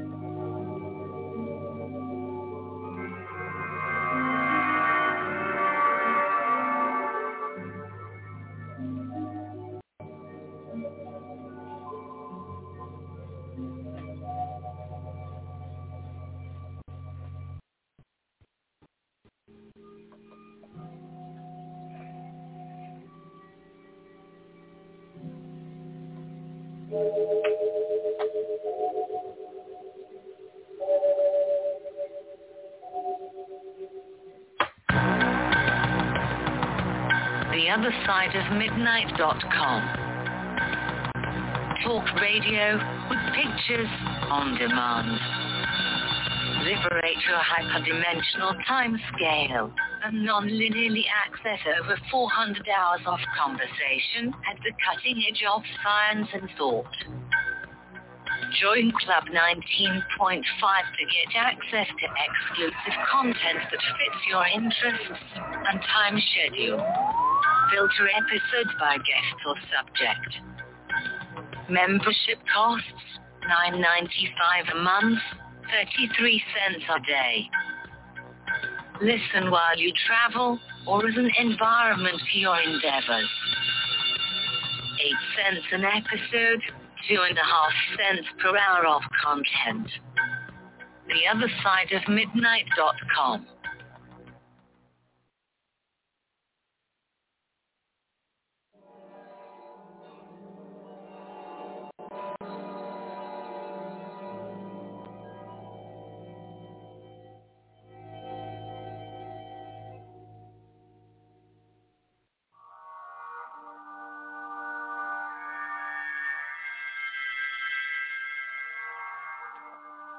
And welcome back, everyone. It is after midnight here in the land of enchantment, meaning it is Sunday night, Monday morning. So, 1011. Is there some significance in 1011? I believe Georgia has joined us. We already have Scott de la Tambra with us and uh, Jonathan Womack. Georgia, I presume you've been listening to the last uh, at least half hour or so. Uh, I've gotten myself in all kinds of hot water. Help! Help. Oh, I don't know, Richard. How do you do this to yourself? Good evening, everybody. Good morning. Um, can I a couple of Oh, absolutely. That's what I want you to do. Hand okay. raised welcome. okay. Um, er, much earlier, uh, you, we, you were talking about uh, the time between incarnations and, and, and that kind of thing. I'd like to speak to that for a moment. You know, part of the difficulty in esoteric or metaphysical thought is that they're way behind the new physics. They're still teaching things like karma and reincarnation linearly. And we know that time as we understand it um, is only a property of this 3D reality. Well, wait, let me stop you there. How do we know that? Because my data because, coming because, from Robin is we're dealing with time that's flowing at different rates exactly. in different dimensions. And some of the timelines are moving so much faster that time is reversed, which is where John, uh, what's his name, Oates, got his whole reverse speech thing. Right, and that's what I wanted to speak to. If if you think two things. If you first of all, the old model is, you know, way back in, in the beginning of this planet, we started out as unevolved animal slime and at some point we'll wind up as the Christ. And that's a linear progression. But if you think of incarnations like beads on a rosary or those beautiful prayer beads that you see in, in the East out of sandalwood, the, and, and, and each bead is an incarnation you can take that, that line of beads and stretch it out linearly. But if you put it on a, on a desk and you kind of move it around with your finger into a waveform, what you have there is each incarnation is like a bead. Each incarnation is one right after the other, but all together the chain is making a waveform. Hmm. The in, the incarnations that would be related to one another would be like the top incarnations of each wave, or the bottom incarnations of each wave, or the middle incarnations of each wave. So the the, the past lives. So there's a are, frequency match independent. exactly. Ah, and well, so, see, that's so torsion field physics. Well, yeah. A wave is a wave is a wave is a wave so the, the past incarnations that would have most relevance to this one may not be the exact previous one, but one oh, far back that's that are interesting. same same wavelength. The other matching thing is, matching waveforms. Yes, exactly. Ah. The other the other thing is and this hasn't been studied enough because the field is too new, is that a lot of incarnations that people remember are in the future. Well, that not, messes up a timeline. yeah, not in the past. In in mythology, we have figures throughout mythology that live backwards. Merlin was one, moving from the future back into um, the past. Uh, and so uh, lately, uh, th- there have been a few books written on this. I think one of them was by Hank Wesselman uh, called, I think, Spirit Walker, where he describes uh, remembrances of future incarnations. And a lot of what he talks about is very similar to some of the predictions in, term, in terms of uh, moving around land masses that Edgar Cayce talked about. Hmm. So when we're talking about past incarnations, perhaps it would be uh, more accurate to talk about other incarnations, not necessarily past or future. And so some extraplanetary incarnations may actually be future lives. You know, the, um, the book Hyperspace talks about how we view time as flowing from the past to the future. Well, it's like my incredible in, in, intimations at nine that I was this this gorgeous redhead. It was tragedy. I was crying. I was disconsolate. They couldn't, and they nobody understood what was going on because it was a incredibly fun movie. Now looking back, I know it was the shock waves of Robin departing this dimension with me. Right. And it was a future event communicated backward through time, but there was nothing I could do about it. It was like, okay, so that's information. It's pointless. It's useless. Well, th- my my point is that that we have to start thinking spherically rather than linearly, and that means that certain incarnations that may be remembered are on a timeline ahead of this one and not behind this one. Gene Roddenberry. Remember, remember the the movie based on the book, The Illustrated Man. Yeah, of course, Ray Bradbury. Um, the way it was portrayed in the movie, it was like every tattoo was a different lifetime, and some of them were past, and the and some of them hmm. were future. There's a whole new meaning to the phrase. You can't tell the players that a scorecard.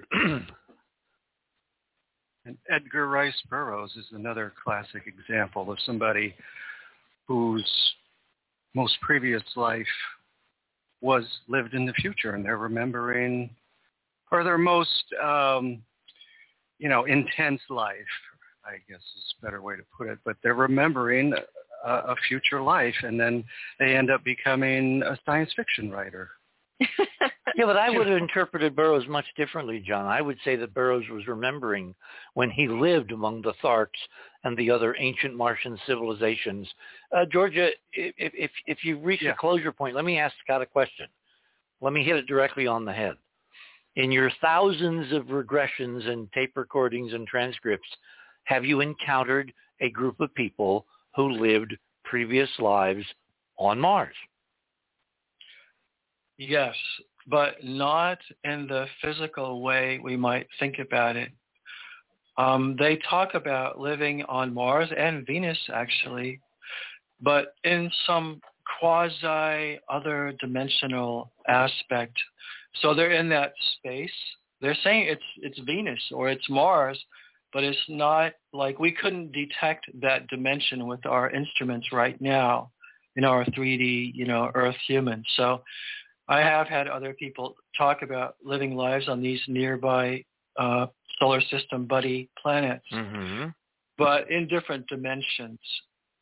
So, but that's not to say that there haven't been civilizations that were just so far long back that, you know, I haven't come across anybody that, you know, lived a physical life on Mars.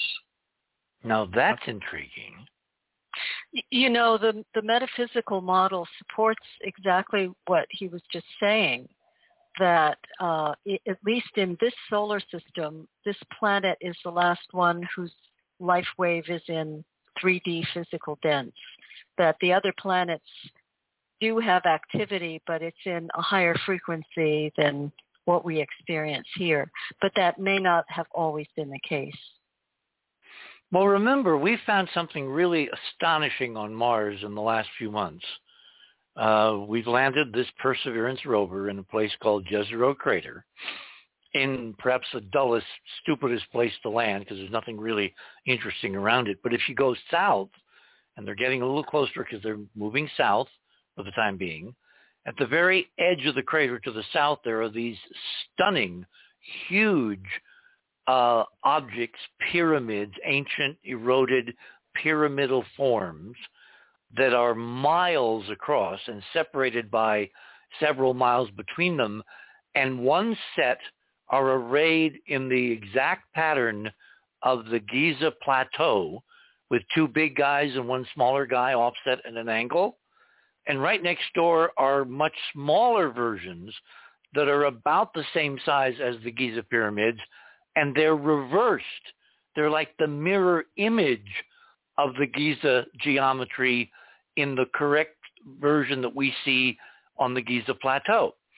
And from other work, we've established a relationship between the Giza Plateau, the Sphinx, Cydonia, and Mars. And so what we seem to see in Jezero is a very large ancient, ancient complex that's backwards to what we're seeing in a much smaller form.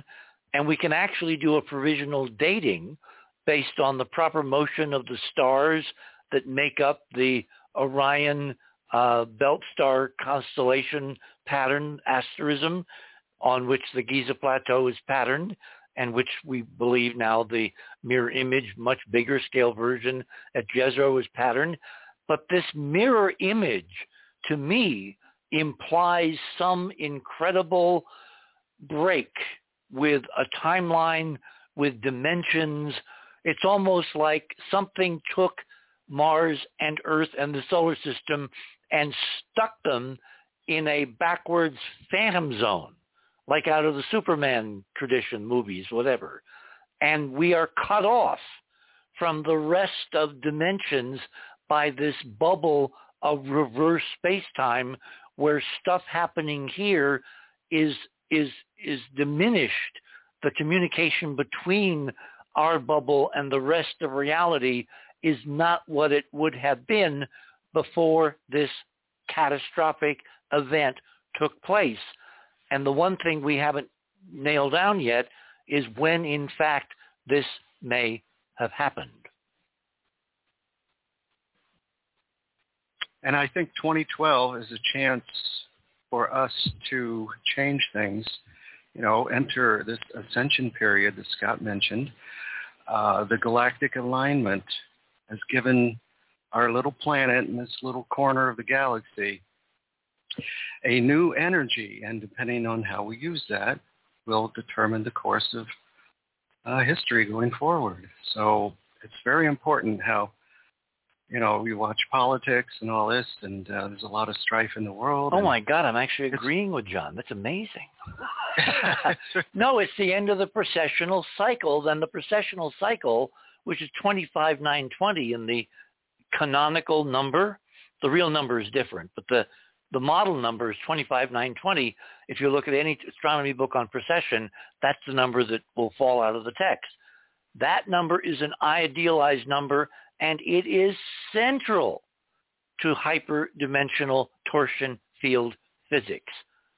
It's not an accident that that number is embodied in the Earth's precessional cycle, as it's not an accident that the moon is located 60 radii away from Earth or that it's 2160 miles in diameter, which is a subfunction of 25920, et cetera, et cetera, et cetera. In other words, everywhere we look in the solar system, we see degraded versions of archetypal perfect hyperdimensional numbers laid out in the literal configuration of the bodies orbiting this star.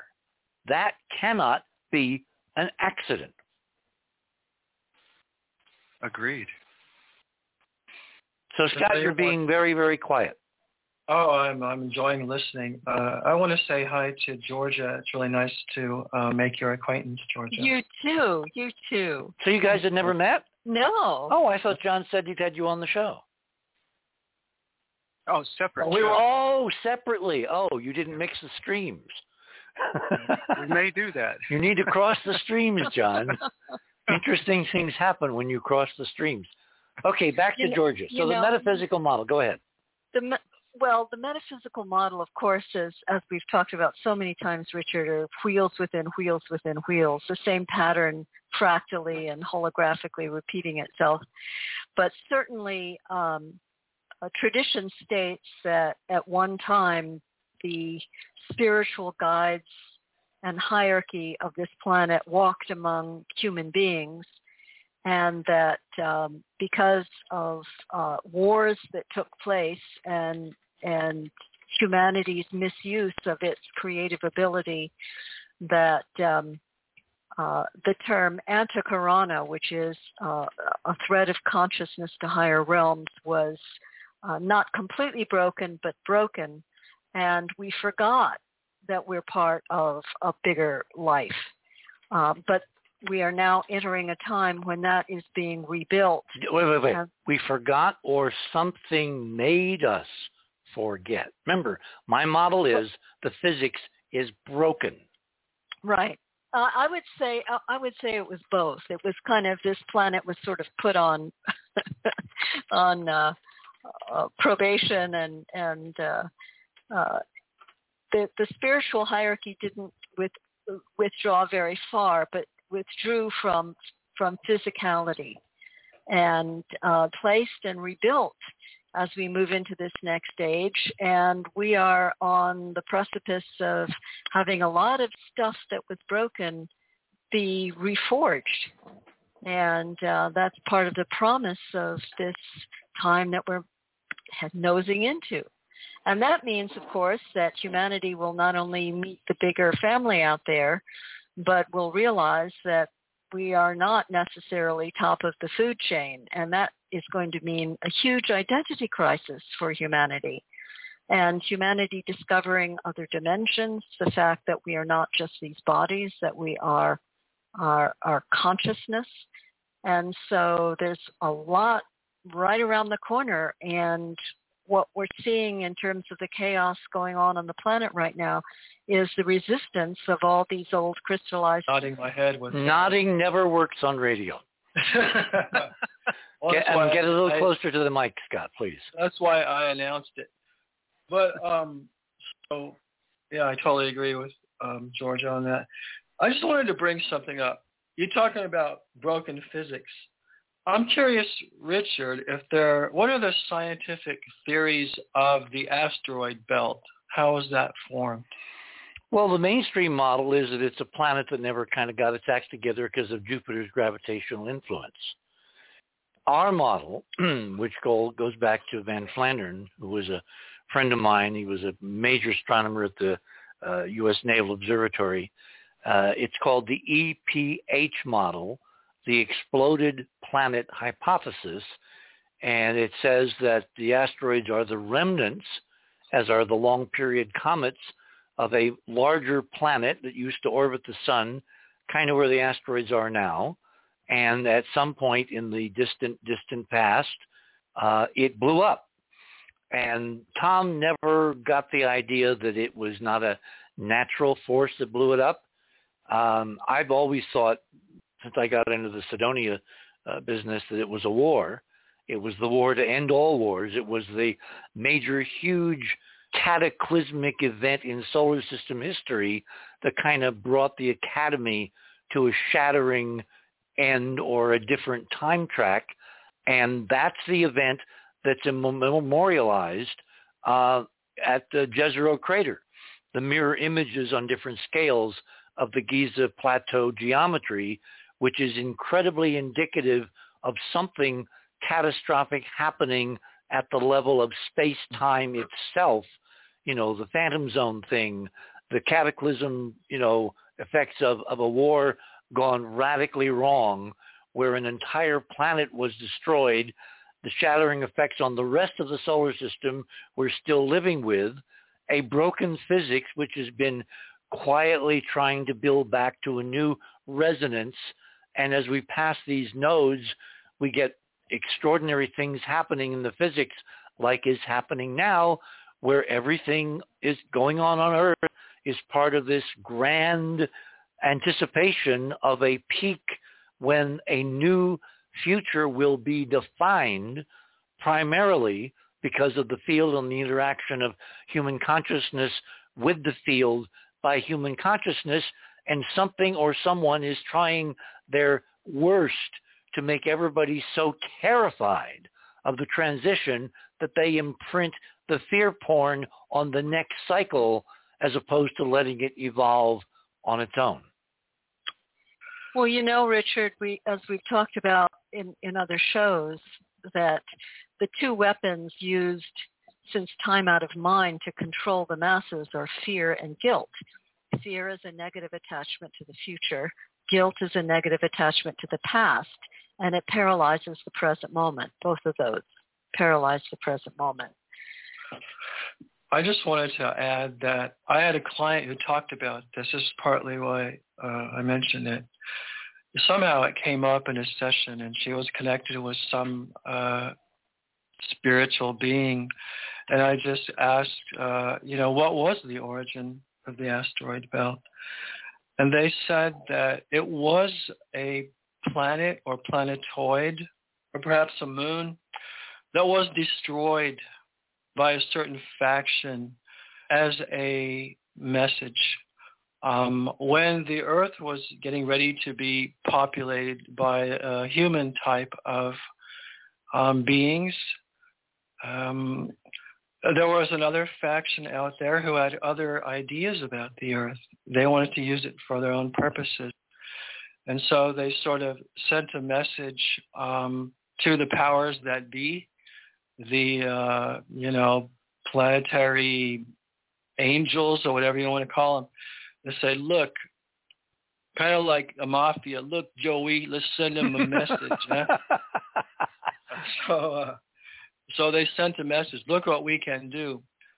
Um, but when they did that, they were sort of uh, by some sort of great um, police galactic police force. They were like tossed out of here. But um, anyway, I thought it was an interesting story.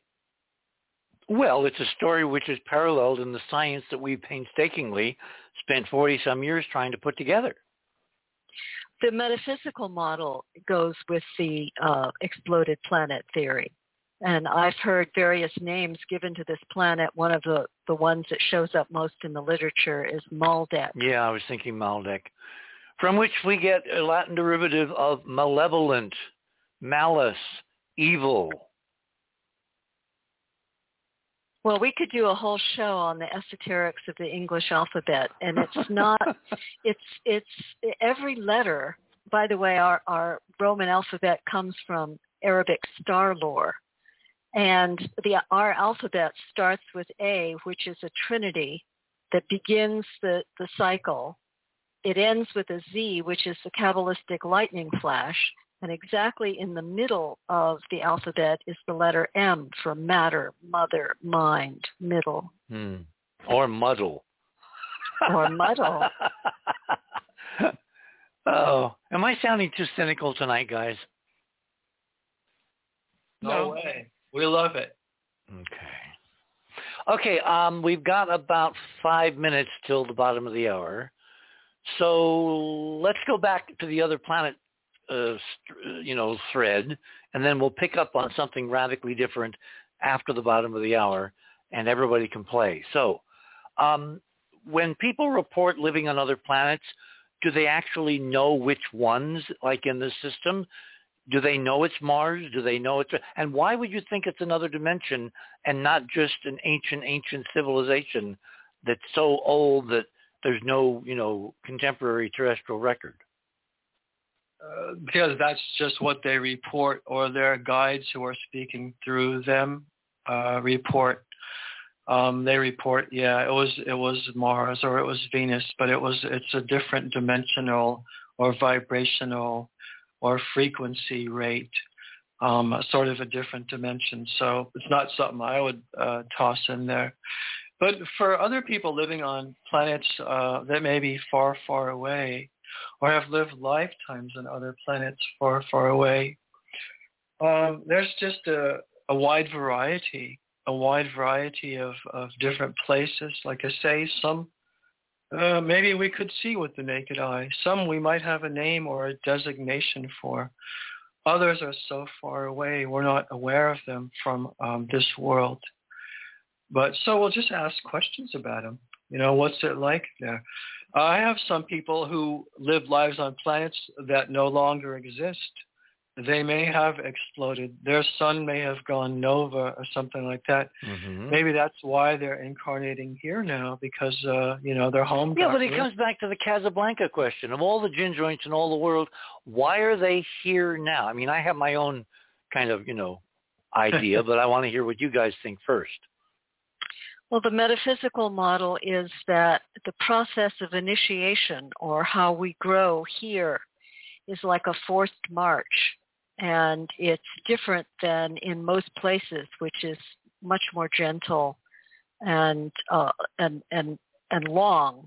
And so, even though it's the school of hard knocks, there's things that can be done here uh, that can't be done in other places. It's like the old song, if you can make it here, you can make it anywhere. yes. Okay, well, this goes in parallel with my idea, which is because something horrible happened in the physics, the war, this system is unique or almost unique. It's like the one place you can experience stuff that you really can't experience because the experiment here was unique and something interrupted it. Something tragic and awful and diabolical happened to try to kill it in the crib. And now we're in the aftermath of that set of events and the physics is coming to another crescendo. We're back to the precessional model, which, by the way, gentlemen, you may not have heard the show I did uh, a few, few days ago, where it literally was encoded in the aircraft tail number of JFK's Air Force One. Can I throw something out there, Richard? No, I have you here just to sit and listen. Go ahead, John. Come on. Well, it's going to be out of the box. Really? Good. okay. Well, in my experience, the our solar system is teeming with other folks that are here working on the physics. And I've working on understand. it or because of it because see way I'm looking at it, it's kind of like Gene and his e-ticket you know, you want to be here at the right time, and and I think Scott used the term Las Vegas. It's it's be there or be square. Now is when it, whatever it is, is really happening, and when something can control the river.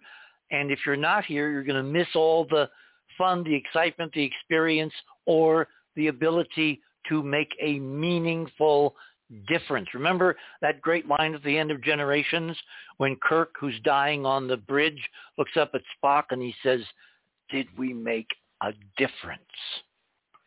Imagine being one of the aliens and having your last life was on Earth and now you're here working on the solar system as a type 2 civilization alien from that that's going on that kind of scenario. Okay, and you know this how? I don't. I can't prove this. This is just no, from no, no. Don't don't, my... don't don't don't qualify it. Just tell me how do you how do you think you know this? You do out of body my stuff. Travels. I have you met these out folks? Of body for 56 years. and you and you've interacted with them and you've had conversations. Uh, yeah, as well. It's all telepathic, but yes, these mm. are the sorry. The we we we are going to blow past a break unless I do something drastic, which I'm going to do. I cannot not play this song. It's so appropriate to the moment in which we exist. we shall return. or a carnival balloon, like a carousel that's turning, running rings around the moon, like a clock whose hands are sweeping past the minutes of its face, and the world is like an apple whirling silently in space, like the circles that you find windmills of your mind. Like a tunnel that you follow to a tunnel of its own. Down a hollow to a cavern where the sun has never shone. Like a door that keeps revolving in a half-forgotten dream. Or the ripples from a pebble someone tosses in a stream.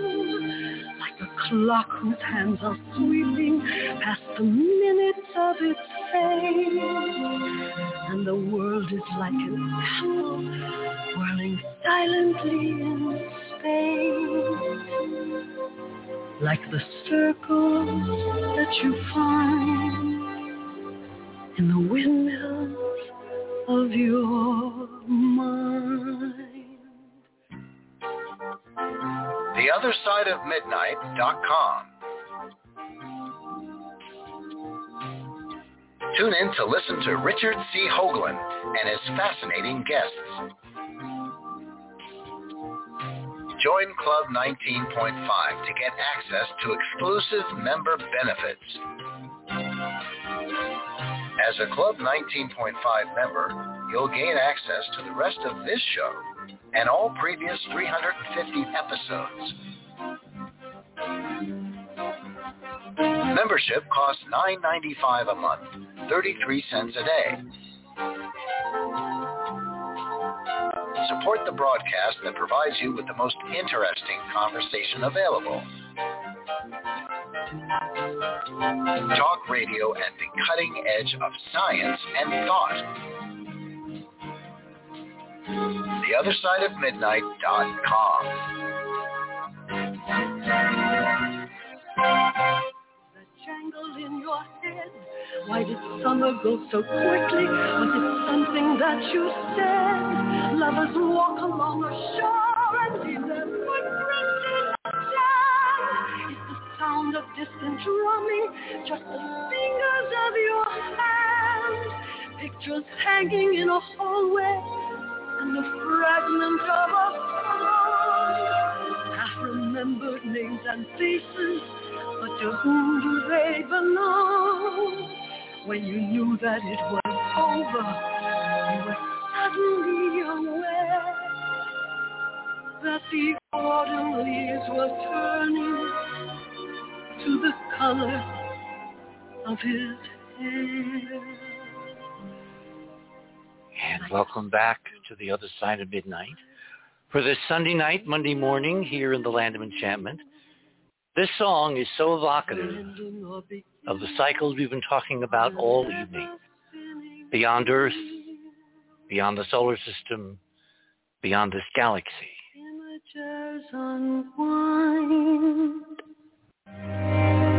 Like the circles that you find in the windmills of your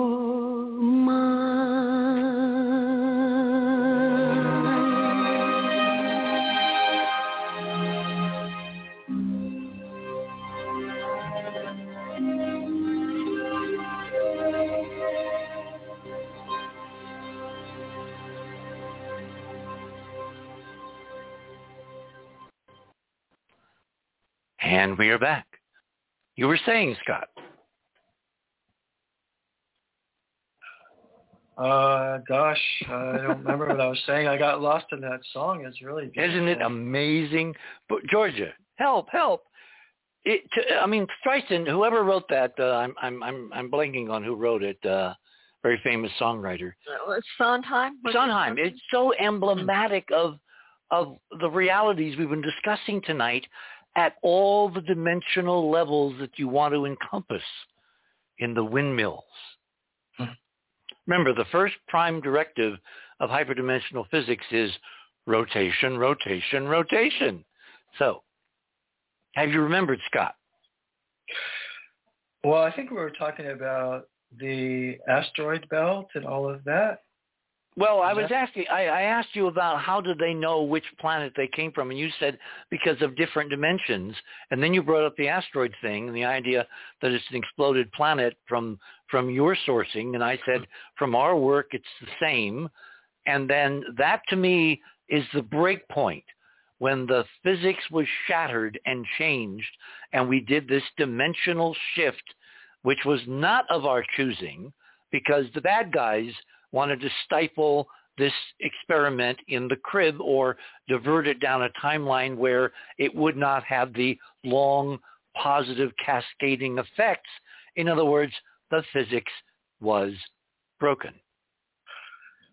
Uh, I think there's definitely been tampering with our world uh, through the ages for a long time for many different factions. You know, the date of this, by the way, is 66 million years ago. Does that ring a bell? Uh, well, that's when the asteroid came and knocked out the dinosaurs, supposedly. Yep. And you want to know where it came on Earth, where it appeared? I think it was off Yucatan, Mexico. Yep. And do you have you ever heard of any of the mathematics that go with the hyperdimensional model? No, sir. The asteroid or the object that was aimed at the Earth, because it was aimed, and I can prove it, was aimed at 19.5 degrees which is where you strike a planet to kill it. Mm. And the same thing happened on the moon. Mm. And that scar is called Mare Orientale, and it's a basin caused by an asteroid impact, again, directed at 19.5 north latitude. There's another large basin on the far side called Tsiolkovsky, named after the Russian genius who said mankind was born in a cradle, but you can't live in a cradle forever. And that's at 19.5 south. So we have these scientific, verifiable, three-dimensional confirmations of bad people doing horrible things to this solar system deliberately again and again to change the physics of the ultimate reality. So my question would be, why would they do that at a time when uh, dinosaurs were roaming the earth? Ah, what if dinosaurs were conscious beings? What if their evolution, as it continued, we would be dealing not with hominids, but we would have had huge versions of intelligent raptors, velociraptors, saurians, uh, hmm. T-Rex, et cetera, et cetera, who ultimately one day would build spaceships and go places and would evolve thoughts that even we have never thought. Hmm. Or it could be that Earth was just collateral damage and the real target was Mars. Or the planet that Mars orbited. Remember, Mars survived as one of the moons in, in, in Tom's model, two moons the planet itself, hmm. Maldek, or it, it has other names, but that planet may have been the target, and that timeline may have been what someone wanted to change, truncate, right. destroy, alter, or eliminate. Richard, that, that book that I sent you a while back that had the uh, past life regressions by the hypno- hypnotist, and one of them was uh, a lifetime on Mars was there i don't remember was there any sense of time to that particular one you, you know remember? it's been a while since i opened it and i don't remember which really you know kind of shame on me. Uh, i i should have kind of been i don't remember either. I think it was more like 19th century yeah but i mean her her her sense of when she lived on mars you know, the hardest part, and correct me, gentlemen, if I'm wrong in these things, is to get a sense of time. There are no digital watches and calendars that crop up in these hypnotic regressions, so getting time is really hard. Um, sometimes, but uh, sometimes. usually some higher aspect of a person will be able to sort of rise up and look at the calendar, so to speak, and say, well, this is a you know, 2000 BC or this is oh really? BC. Yeah, and then we talk to their spirit guides as well. I usually do in my sessions, and so I'll check with them. You know, when was this? And they'll they'll basically pinpoint it for us. So it's not that hard. Hmm. Okay. Edgar Edgar Cayce had a sense of when things were, when when he would pick up on past lives of people. Hmm. Yeah, I remember reading that he would talk. He would. He might even, um, yeah, like put a date or at least a century or something like that. Okay. Um, going back to my, and I hate to do this, personal experience because it's the only, you know, firsthand data I've got, so I'm working with what I got. Um, are there reports in your catalog of thousands of regressions, Scott, of people reincarnating as creatures, as animals, as insects, as little beings, not human? Wow, that's a really interesting question too. And you know, I had a case uh, some years back where this person said, uh, and they told me it was okay to talk about it. This person said, this person wrote me and said, my daughter thinks she was a fox in a past life. Hmm. And uh, is that possible? And uh, to my thinking and to my experience at that time, I would think probably not, although spirits could inhabit the body of a fox just to see what that's like for a while. But it's not like they incarnated as that being per se. They might ride on an eagle. So we're like in a talking about walk-ins as opposed to uh, transubstantiation. Not, uh, um, perhaps walk-ins or maybe ride-alongs, we could say. okay. Could I throw in something, Richard? No, John, you got to be totally quiet. um, Robert Monroe. Ah, When- Bob Monroe, yes. Yes, there's a section in his book Hemi where Sync, Monroe Institute, et cetera, et Mhm. Correct. He, this was at a point where he was going out of body, and he's flying up to uh, Earth orbit, and somebody grabs him, and he's like, oh, who are you? And this person says, oh, I thought you were somebody else. I thought you were my friend, and this person's really sad. And it turns out that this person who Bob calls BB, his friend BB, him and BB came to Earth together, and Robert Monroe said, "I'm going to give this a try." BB said, "Looks, I, I don't like the looks. of that. looks pretty crazy. I'm not going to do it." And that's why. Wait, he wait, you, you, you, you totally lost me. Monroe is reporting an out-of-body where he goes above the Earth into Earth orbit, right?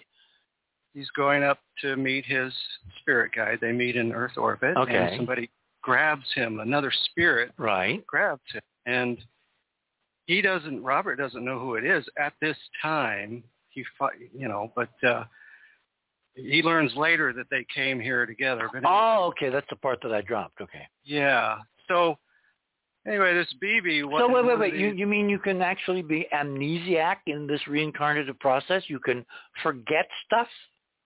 It's it's imperative. Otherwise, it interferes with your current mission and so forth. So, but yeah, um, BB says, "Oh, "Come with me. I want to show you something really cool." But wait, wait, John, let me stop. Isn't that directly contradictory to, to Scott's early discussion of couples that reincarnate again and again and again together? Yeah, they make that decision when they're in the spirit world, and then they go down on Earth and they have to forget. But Monroe forgot his friend, but his friend his- did not forget Monroe. Right, and but when he stopped Robert there, he grabbed him. He says, "Oh, I thought you were somebody else," because Robert's energy had evolved and increased and grown, and that's why you still have that ident. You know, we all have that fingerprint, but it had changed from his life, you know, living on Earth. So, anyway, BB's like, "Come on, I want to show you something really cool." So they shoot up into the sky, and they're they're in a bird. There's two birds flying, and Robert's like, "What the? I'm in a Mhm. bird, and I'm Mhm. flying." Says, yeah. He goes, "Come on!" They go down. They go into the ocean. Now they're in a fish. Robert's like, "Oh wow, this is really crazy. I'm I'm swimming. I'm a fish." And then he sees another fish coming at him, some um, larger predator, and its mouth opens and it's about to eat Robert. So BB pulls them out and they're they're floating above the ocean, and Robert's like, "Wow, that was close." And BB says, "Yeah, I didn't. You, don't want to." You don't want to go through that part where you get eaten, but uh, okay, come on, one more. So they go to like the Serengeti Plain.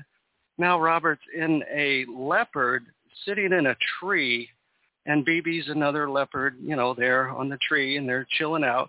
And BB's like, come on, let's go. So they jump off the tree, they go running, and Robert Monroe's describing how the tail is, and especially the sense. He's like, oh my God, I can smell this over there. I smell that. I can smell that. There's like hundreds of smells. I could not smell.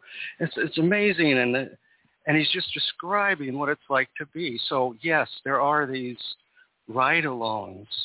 Hmm. Okay, Georgia, you know what I'm going to ask next, right? Can I? Can I it could finish be a my, uh, variety of things. Well, wait, uh, Can I finish my story about the fox girl? oh yeah, by all means. Sorry, Oh, sorry. okay. Thank you. No worries. Um, I didn't mean to interrupt, but um, yeah. So uh, her mother's very worried about the girl. She thinks she was a fox in another life. I was like, I don't know. Bring her in.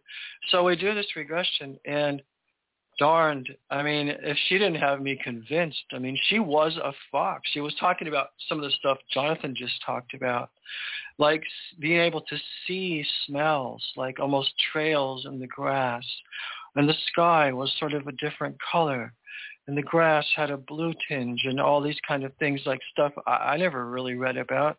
I don't know if that's how foxes perceive the world, but the way she described everything was just amazing. And then afterwards, I was sort of uh, blown away, and I was like, well, why would a sort of a human soul want to incarnate as a fox? And it was because in this life here, where I met her, she has a certain condition. I don't want to say what it is, but um, a certain condition where she's going to perceive things really, really differently. Let's say it's on the autism spectrum.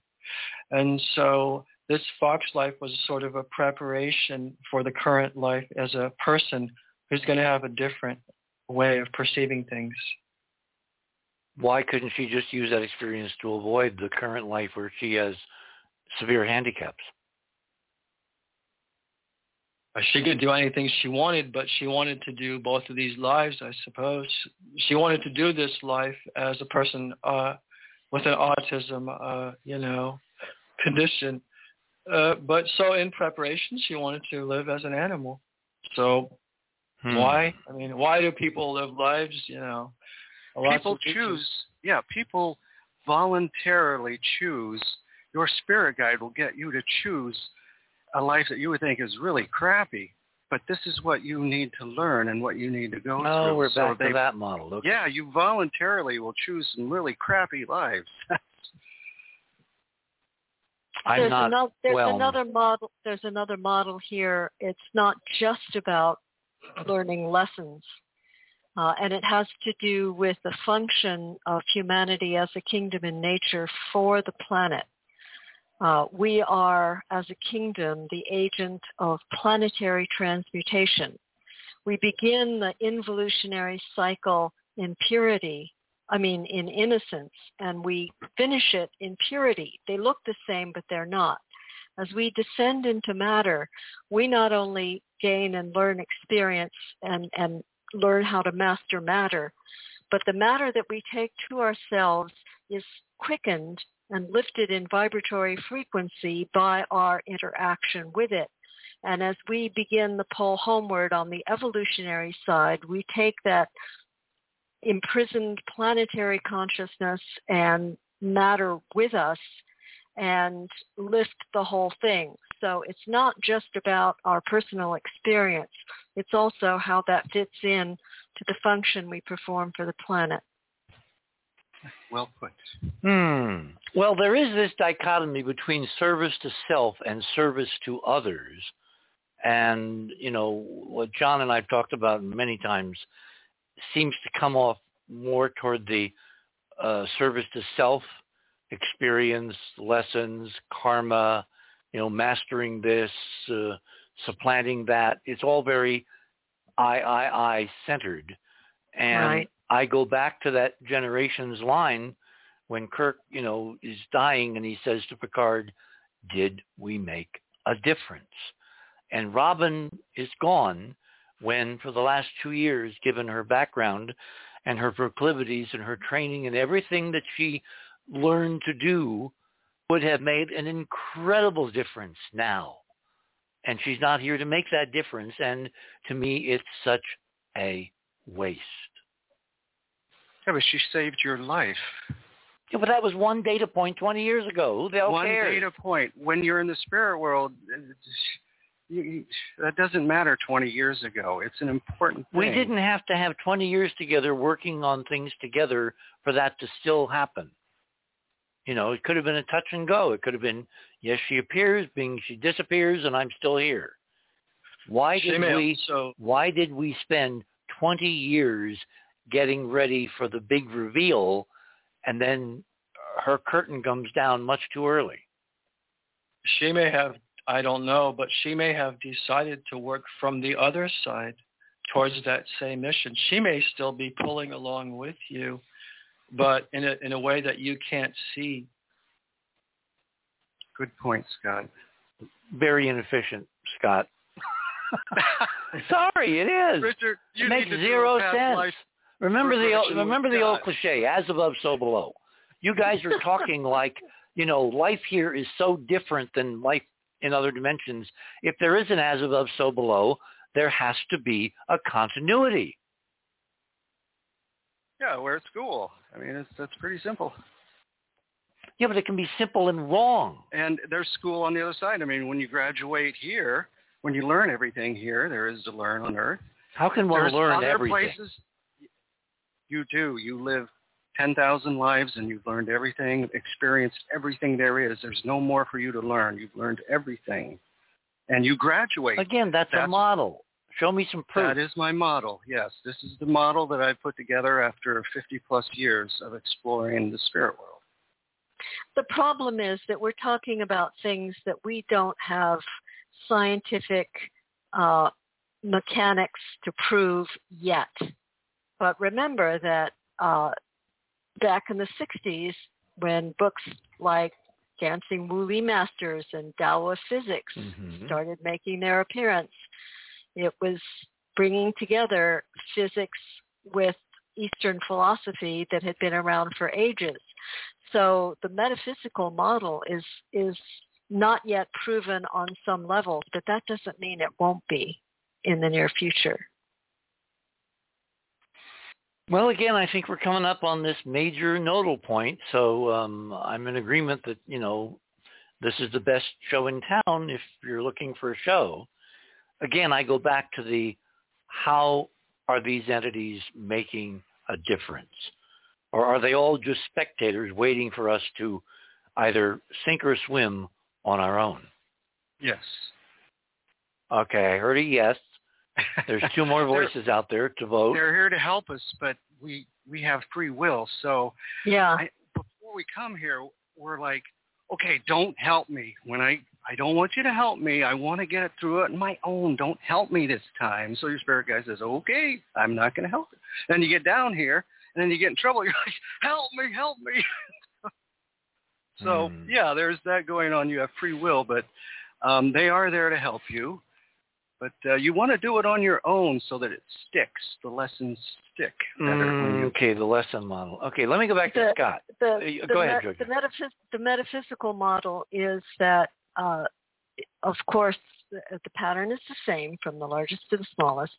The planets are chakras within the body of the solar system, and that Earth is the keeper of solar kundalini, and its creative force is directed by human consciousness and how human consciousness affects the grid. So because we do have free will on this planet, there are a lot of folks very interested on the choices that we're going to make here in the very near future. One of the things that has bothered me, of many things, and we got about, I guess, three minutes till the end of, it's amazing how this time has flown, is given that we can now see how this physics is broken, the war did it. And how does it do it? Well, when you muck up the formerly orderly progression of planets all moving according to beautiful mathematical harmonics and tones, and you basically throw a huge monkey wrench. So instead of being harmonious, the physics is like fingernails on a blackboard, which is, you know, you know how that just makes you shudder. In all the years since that happened, nobody has fixed it. Someone or some things like it broken. Why?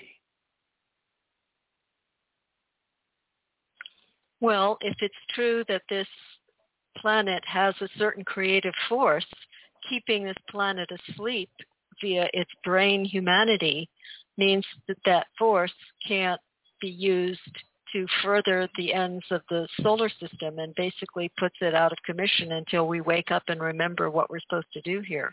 So when you say planet, are you talking about the planet itself or are you talking about humanity living on it? Both. The planet is a living entity. How do we know that? Because everything in the in the manifested universe is alive. How do we know that? Break things down to the quantum foam. You know, you go past atoms and and subatomic particles down to the quantum foam level, you've got little white holes and black holes and things appearing and disappearing from this dimension. Um, there there is no inanimate matter. Everything is alive because the universe is in manifestation. It's the one thing we know about the great cosmic biggie. It is in manifestation. Of the manifested universe. Of uh, the uh, the creator's thought. This is a See, thought. that's where I really have problems because if quote God knows everything, then we're all going through this for stupid reasons that have nothing to do with reality because it's all just a, a mind game. It's forgetting so you can remember so you don't get bored. I think that's that's our view of things that is very mm. limited based on how our brains think linearly. And who says that God knows everything? Maybe this is an evolving life that is learning. Well, that gets into concepts of demiurges, et cetera, et cetera. That's right. Hey, That's you know, right. guys, we are out of time. We are, so we're going to have to, you know, all get together and do this again when we all agree to do this again. Uh, my guests this morning have been Georgia Lambert and Scott De Tamble and uh, De Tamble and Jonathan Womack, and it has been an exquisitely interesting if somewhat um, uncomfortable at times conversation. And I think we probably will wind up uh, uh, doing this again. I just don't know exactly when. We'll probably have to wait for a few clues in the three-dimensional universe to know when, in uh, Mark Twain's famous phrase, it's steamboat time again. Well, that does it for the weekend. We are uh, literally leaving Sunday night, Monday morning. Next week, well, I'm planning something interesting. Can't tell you what yet, but uh, if it comes to pass, it will be interesting. So until then, same time, same bat channel. Remember, third star on the left, straight until morning. And keep watching La Palma. Good night, everyone.